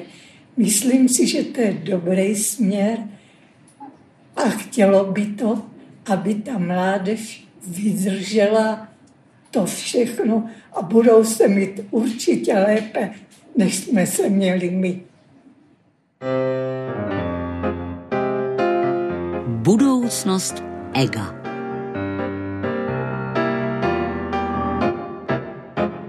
A šestice hostů dnešního Fokusu, slibované závěrečné diskuzi. Kolikrát jste sebou škubli, když jste si jako uvědomili, to jsme slýchávali od rodičů a prarodičů, vy jste si to nemuseli vybojovat, vy jste k tomu přišli s nás. A teď sami to říkáte svým vlastním dětem. Tomáši. Teď jsem chtěl říct, že jsme si o tom před chvilkou povídali na té pohovce. No, já jsem právě si to uvědomuji někdy docela často a vždycky si řeknu, ježišmarja, co to těm dětem říkáš? Teď prostě si to slýchal, když jsi byl starý jako tvoje děti a nelíbilo se ti to a teď to prostě máš někde zakódovaný a použil jsi to, to byl prostě faul. Vrať to zpátky. Byl to faul, nebo to opravdu oni mají nezaslouženě a přišli k hotovému? Ne, to já si nemyslím. Já jsem myslel, že to je... Takhle, já to vnímal jako faul a říkal jsem si, nikdy to nebudu říkat svým dětem. To jsem myslel jako ten faul na svoje vlastní děti. A pak se mi to prostě stane a stává se mi to opakovaně. Některé ty věci máme, ty věty fakt zafixovaný hluboko v hardwaru a pak to použijeme a sami se vyděsíme, když to použijeme. Takže já sebou škubnu docela často. A proč jste to bral jako faul, když jste byl ve věku dnešních tazatelek a tazatelů středoškola? No, já si myslím, že každá generace si to vybojuje a já upřímně si myslím, že skoro to platí naopak, že každá jedna budoucí generace to má těžší a těžší, takže si to podle mě jako musí vybojovávat víc a víc. Ten svět je komplexnější, za mě složitější. Já si myslím, že z mýho pohledu dneska, tak já až budu senior, třeba budu mluvit úplně jinak zase, ale dneska za mě je to tak, že si myslím, že to máme složitější, že generace před námi to možná měly v něčem jednodušší a že moje děti to rozhodně budou mít složitější než já. Vedle vás je seniorka. Měla to jednodušší. No a hlavně si říkám, kež nikdy takhle nezblbnu, abych tohleto neříkal. Snad. Jo, to nebudu říkat, doufám. Rostě? Já si často uvědomuji, že říkám něco, co říkali moje rodiče nebo prarodiče, ale spíš teď mě v poslední době strašně baví poslouchat tu starší generaci anebo ještě tu nejstarší žijící generaci. A jsem opravdu fascinovaný tím a vracím se a čerpám ty zkušenosti a snažím se právě opouštět v tomto případě sociální sítě. Já moc nečtu, nebo nejde mi to. A teď jsem se vrátil ke knížce, která mě fascinovala. Přečetl jsem ji dokonce vícekrát během pár dnů. Zavolal jsem naší nejstarší člence rodiny a jenom jsem se bavil a chtěl jsem slyšet ty věci, které se děly před 60 a 80 lety a jenom jsem to poslouchal a tohle bych vlastně chtěl hrozně předat těm svým dětem. A ani teď, a často se mi děje to, že poučuju o tom. A já, když jsem byl mladý, víte, co jsme my museli dělat a to často dostanu hned zpátky okamžitě facku od všech třech. A které zkušenosti těch nejstarších generací necháváme zbytečně ladem, když říkáte, že je nutné tu zkušenost poslouchat? Pro mě je to o svobodě, vlastně o jakýmkoliv názoru poslouchat jenom toho člověka s tou zkušeností. A můžu si o tom myslet, co chci.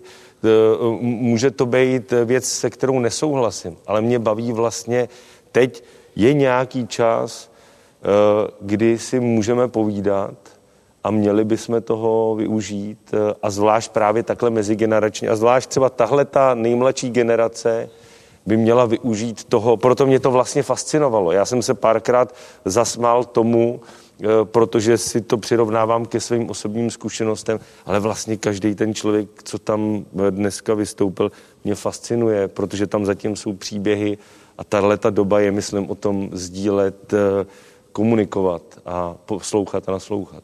Jitko? Tak já myslím, že ono je to vlastně zvláštní, že ty staří lidi říkají na jednu stranu, že za nás my jsme to měli těžší, na druhou stranu druhé takové známé pořekadlo je, že za nás bylo lépe. Takže ono to nejde úplně dohromady. No ale tak každá doba, jak říkáte, se všemi souhlasím, má určitě svoje. Ty dnešní mladí lidé mají třeba větší možnosti, můžou naplnit svoje cíle a vystoupit z nějaké jako rodinné třeba předurčenosti s nás, než to bylo možné dřív, ale zase v něčem je to určitě dneska těžší, protože se každý musí opravdu hodně snažit, aby byl oceněný v té společnosti. Pavle? No já mám někdy podobné pocity, ale spíš opačné, že vlastně všechny generace přede mnou to měly těžší než já, že já jsem ke spoustě věcí přišel zadarmo, měl jsem je strašně jednoduché. Z vás by část těch seniorů měla radost. Asi ano.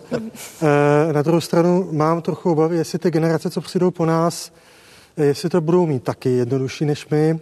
Toho se spíš bojím, že asi ty nejlepší leta jsem si v těch posloupnosti rodu jako vybral já a trošku se bojím, jaký bude osud našich potomků. Martino? Já si myslím, že každá doba je jiná a každá doba je prostě jinak těžká. A co se třeba týká života před pandemií a po pandemii, tak je otázka, když třeba vezmu vlastně vzdělávání dětí, online škola. Je to lehčí nebo je to těžší? Pro ty děti to musí být taky hrozný, že se nevidí s kamarádama, nemůžou spolu komunikovat. Na jednu stranu, když se píše test, tak je to zase lehčí. Takže co je lehčí a co je těžší? To je hrozně taková těžká otázka, si myslím. Další otázky budou zaznívat opět od středoškolaček a středoškoláků. Míříme do Vsetína. Dobrý den, jmenuji se Klára Hajdová a jsem studentkou Střední zdravotnické školy a Vyšší odborné školy zdravotnické ve Vsetíně. Měla bych na vás dotaz. Myslíte si, že když přestaneme odsuzovat sobeckost a neférovost, vytratí se nám ve společnosti altruismus? A dále domníváte se, že ze sobeckého jednání a postoje mají lidé pocit zadosti učinění? Pokud ano, mají ho více ženy nebo muži? Děkuji za odpověď. Jiřina Šiklová. No, tak... Já zrovna tuto otázku bych si takhle nekladla. Myslím si, že ani není dost dobře kladená. Proč by zrovna tato generace měla být sobecká? Já si myslím, že tato současná mladá generace to má o to horší, že nemá vůči komu se vymezovat. Jako myslím ve smyslu lepší, horší, budeme jiní. Protože ta společnost je velice taková rozplyzlá. No a to, že tady vy jste, kolegyně, použila pandemii už jako teda přelom, no tak to asi je pravda, ale já doufám, že tak hrozný nebude. Že to není morová rána. Teda, možná, že je, ale jenom pro... Není to tak zase něco hrozného, že už to brát jako fakt, ta pandemie, ona nás změní. Ne, ona nám jenom ukáže jinou hodnotovou škálu. A když se ale vrátím k té otázce, jestli když si na sobeckost vznikneme, tak potlačíme altruismus. No, ano, ale já nevím, proč bychom si zrovna dneska měli... Zvykat na sobeckost. Naopak, když nás tady to propojuje naprosto jednoznačně, protože teda ten koronavirus se nám mění do nezlobí, ale opravdu nebude si vybírat podle třídního původu ani podle kádrového posudku. Ne. Jitko? Já s tím naprosto souhlasím, proč bychom si měli zvykat na sobeckost. Člověk je od přírody velký altruista. Je to druh, který je schopen nejaltruističtějších činů v celé živočišné říši, i když on je na druhou stranu i největším sobcem, když zrovna chce. Ale ten altruismus přece jenom asi ještě víc převládá a já si nedovedu představit, že by jakákoliv společnost měla nějaké společenské normy, které jdou natolik proti těm přirozeným lidským tendencím, že by najednou začala schvalovat sobectví. Další dotaz je také ze Vsetína a týká se zaměstnání. Dobrý den, mé jméno je David Kocurek a jsem studentem Masarykova gymnázia v Vsetíně. Rád bych se vás tu zeptal, zdali si myslí, že je problém, když v dnešní době při hledání zaměstnání je mnohem více kladen důraz na individualitu, na úkor spolupráce či důvěry v druhé. Čím si myslíte, že tenhle pokrok byl způsoben? Předem moc děkuji za odpověď. Teď tady máme vlastně 6 různých profesí. Začnu u lékaře. Když se setkáváte s mladými kolegyněmi a kolegy, Tomáši, tak je kladen důraz, nebo oni kladou důraz na tu individualitu a individualismus oproti té spolupráci, o které jste mluvil v první části? Já si myslím, že to je právě naopak, že jako v té medicíně prostě skutečně jako jde pragmaticky o spolupráci a myslím si, že to není otázka jenom medicíny. Že dneska naopak zaměstnavatelé podle mě preferují kandidáty, kteří jsou schopni spolupracovat. Podle mě jako ta týmová práce je něco, co možná dominuje víc než ten individuální přístup, ale je to určitý mix, taky záleží na jakou konkrétní pozici a profesi hledáme toho kandidáta nebo toho člověka, ale úplně bych nesouhlasil nebo nemyslel bych si, že to reflektuje současný, řekněme, trh s lidskými zdroji, protože si myslím, že specialisté na lidské zdroje dneska preferují naopak tu týmovost, tu souhru, tu schopnost kooperovat. To je jedna podle mě jako ze základních hodnot a podle mě esence toho, že pak ten tým je úspěšný. Týká se to, Pavle, i advokátů? Tak advokace, po případě jiných právnických povolání se to také týká. Domnívám se, že naše práce je založená v základu na individuálním vnosu a následné kolektivní reflexi těch výstupů. To znamená, že obě dvě ty složky jsou tam zastoupeny a chce-li být někdo úspěšný, tak musí zvládat oboje. O tom mluvil už Rosťa Novák i v té 3. kapitole dnešního Fokusu. Když tam není kooperace, v divadle si nevrzne. Tak divadlo je o kolektivu, o spolupráci. Může být o spolupráci silných individualit, ale my spíš hledáme osobnosti, silné osobnosti, kteří vytváří kolektiv. A opravdu to, co děláme my tady jako žánr nového cirkusu, je něco, kde platí úplně jiný pravidla, kde to ego toho jednotlivce jde úplně stranou, protože jde skutečně o život. Jitko, existují profese, které přeci jen jsou náchylnější víc k tomu individualismu oproti kooperaci a spolupráci? Já nevím, jestli tohle je úplně otázka na mě. Já se pohybuju taky v profesi, která je náchylná spíš ke spolupráci a kde ty kvalitní, opravdu kvalitní jedinci jsou ti, kteří dokáží dobře spolupracovat. Dneska ta spolupráce je navíc ještě podpořená tím dobrým kontaktem se zahraničím, takže my už spolupracujeme vlastně s celým světem. Myslím, že taková spolupráce možná nikdy nebyla. A tím jsme Davidu Kocourkovi ve Vsetíně tedy poopravili jeho názor, že spíš až půjde na pohovor, tak ať prosazuje to, že je vystavěn ke spolupráci, nikoli k individualismu. Další dotaz, tím se vracíme na Karlových Varů. Dobrý večer. Jmenuji se Tomáš Barda, je mi 17 let a jsem studentem 2. ročníku Ostrovského gymnázia. Ve svém okolí jsem spozoroval, že bývají za sobce označování mladší lidé, kteří využili přednostního práva k očkování vzhledem ke své profesi. Je to podle vás sobecké či zodpovědné? Jak by se případně měly změnit priority očkovacího modelu? Děkuji. Tomáši, sice nejste filozof, dívejte se na mě. Ale teď z vás uděláme očkovacího stratega. No tak, vy setkáváte se apropos s tím, na co narážel Tomáš, že je část těch mladších, kteří kvůli své profesi dostali očkování nebo byli vakcinováni, tak že jsou kritizováni, že to je sobecké. Upřímně se s tím nesetkávám, já vidím úplně jiné abonenty vakcíny a myslím, že i z jiné věkové kategorie. A teď myslím věková kategorie, která třeba za současných podmínek ještě na to skutečně nemá nárok, i když jsem rád, že už se pomaličku blížíme k tomu bodu, kdy bude ta vakcína dostupná skutečně všem. Takže já jsem nezaznamenal nějakou prioritizaci nebo prioritní využití generace mladších, ani upřímně nevím, jak by se k tomu samozřejmě dostali. Ale když jste se mě zeptal, kdybych se postavil a byl strateg očkovací kampaně, tak to bychom si povídali dlouho a úplně v jiném pořadu. Tak to zkuste. Přetečeme do událostí komentářů. Víte si, kdybych si pustil fantazii na špací, tak bych si myslel, že celá očkovací akce v České republice vůbec nemusí být nutně vedena cestou zdravotníků. Mohla to být akce, která bude vedena cestou poučených nezdravotníků. A když bych byl opravdu velký futurolog a já mám rád technologie, tak si dovedu představit řidiče liftága, který si nalodí prostě vakcínu do auta, stane se zároveň tím, kdo bude očkovat. A budeme schopni se prostě proočkovat stejně rychle a stejně efektivně, jako to třeba lékaři bez hranic dokáží v některých takzvaně rozvojových zemích, kde ty možnosti a ten logistický řetězec je úplně jiný, diametrálně odlišný od toho, co máme my tady.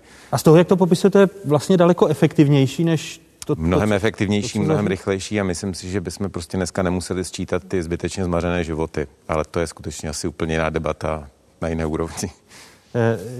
Rosťo? Ne, já... Tohle to mě přivádí vlastně k těm, v těch posledních dnech k určitým pocitu právě frustrace, protože když jsem si jenom v neděli přečetl, že ve Velké Británii za sobotu naočkovali 840 000 lidí a v pondělí si přečtu s velkou slávou, že my jsme za neděli naočkovali 8 000 lidí.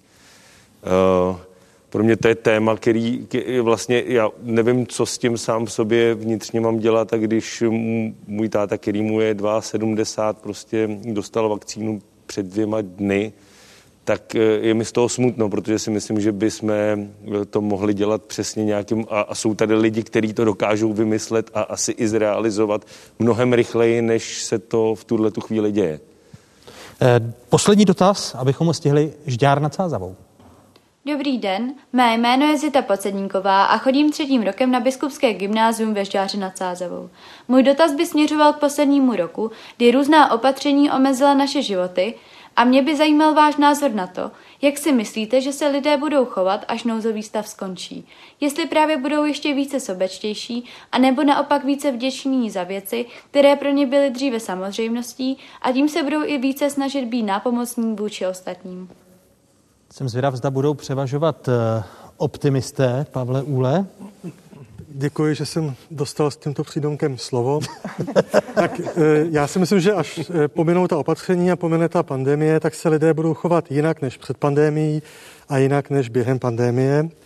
A myslím si, že budou možná více zvažovat, co je pro ně důležité a co ne. Když se rozhodnou někam cestovat, tak si budou třeba více vážit, jestli tam nebo na jiné místo a ten život se částečně trochu změní a já nedokážu moc předvídat jak. Kdyby ale teď měl váš optimismus skalit a to otázkou, jestli ta společnost zásadně neschudne. To znamená, že se mohou zvýšit rozdíly ve společnosti, když vidíme nejnovější data, ku příkladu České federace potravinových bank. V letošním roce počet lidí, kteří překročí závislost na potravinových bankách, překročí hranici 250 000 lidí. Před rokem 2 to bylo 120 000. Tak to si myslím, že ten ukazatel je přechodný a něco jiného je schudnutí společnosti jako celku a něco jiného je zvýraznění sociálních rozdílů. Já nejsem ekonom, ale doufám, že ty nástroje, které kompenzují ty sociální rozdíly, takže zůstanou posíleny. A ta potravinová banka je jedním z nich. No, věříte tomu i vy, Jiřinko, když se podíváte přesně na to, že budou chybět peníze ve zdravotním systému, že možná bude zase ten ekonomický tlak na větší spoluúčast pacientů a podobně, protože ta pandemie nás zadlužila? No určitě na tom budeme ekonomicky hůř. A ať, prosím vás, potom zase lidi neříkají, za to může ta předchozí vláda. Rozumíte, za to bezesporu mluví a za to může ten zásah, k němuž tady došlo na podkladě té pandemie. Kdyby tady byl prostě ve vládě opravdu vynikající lidi, tak to stejně nezabrání tomuhle. A proto si myslím, že je potřeba si uvědomit, ano, schudneme, není to možné, ale přežili jsme. Jsme na tom líp nežli ty, co teda na to nepřežili. A že to v lidech zůstane. Promiňte, ale je to pitomí říci, že věřím na solidaritu teda neohrožených, ale teda těch přeživších. Moc doufám, že mezi nimi budu. Další pohled, který Žaneta chtěla, jaký je váš názor, Martino, Rostio, na to, jak si myslíte, že se lidé budou chovat, až nouzový stav skončí? Já si myslím, že třeba ty lidi spolupracují, když mají hlavně třeba strach. Takže když tady byla prostě ta první vlna, tak všichni jsme se hrozně báli a teďka se podíváme všichni ty opatření, jako většina lidí, ne samozřejmě všichni, prostě je porušují.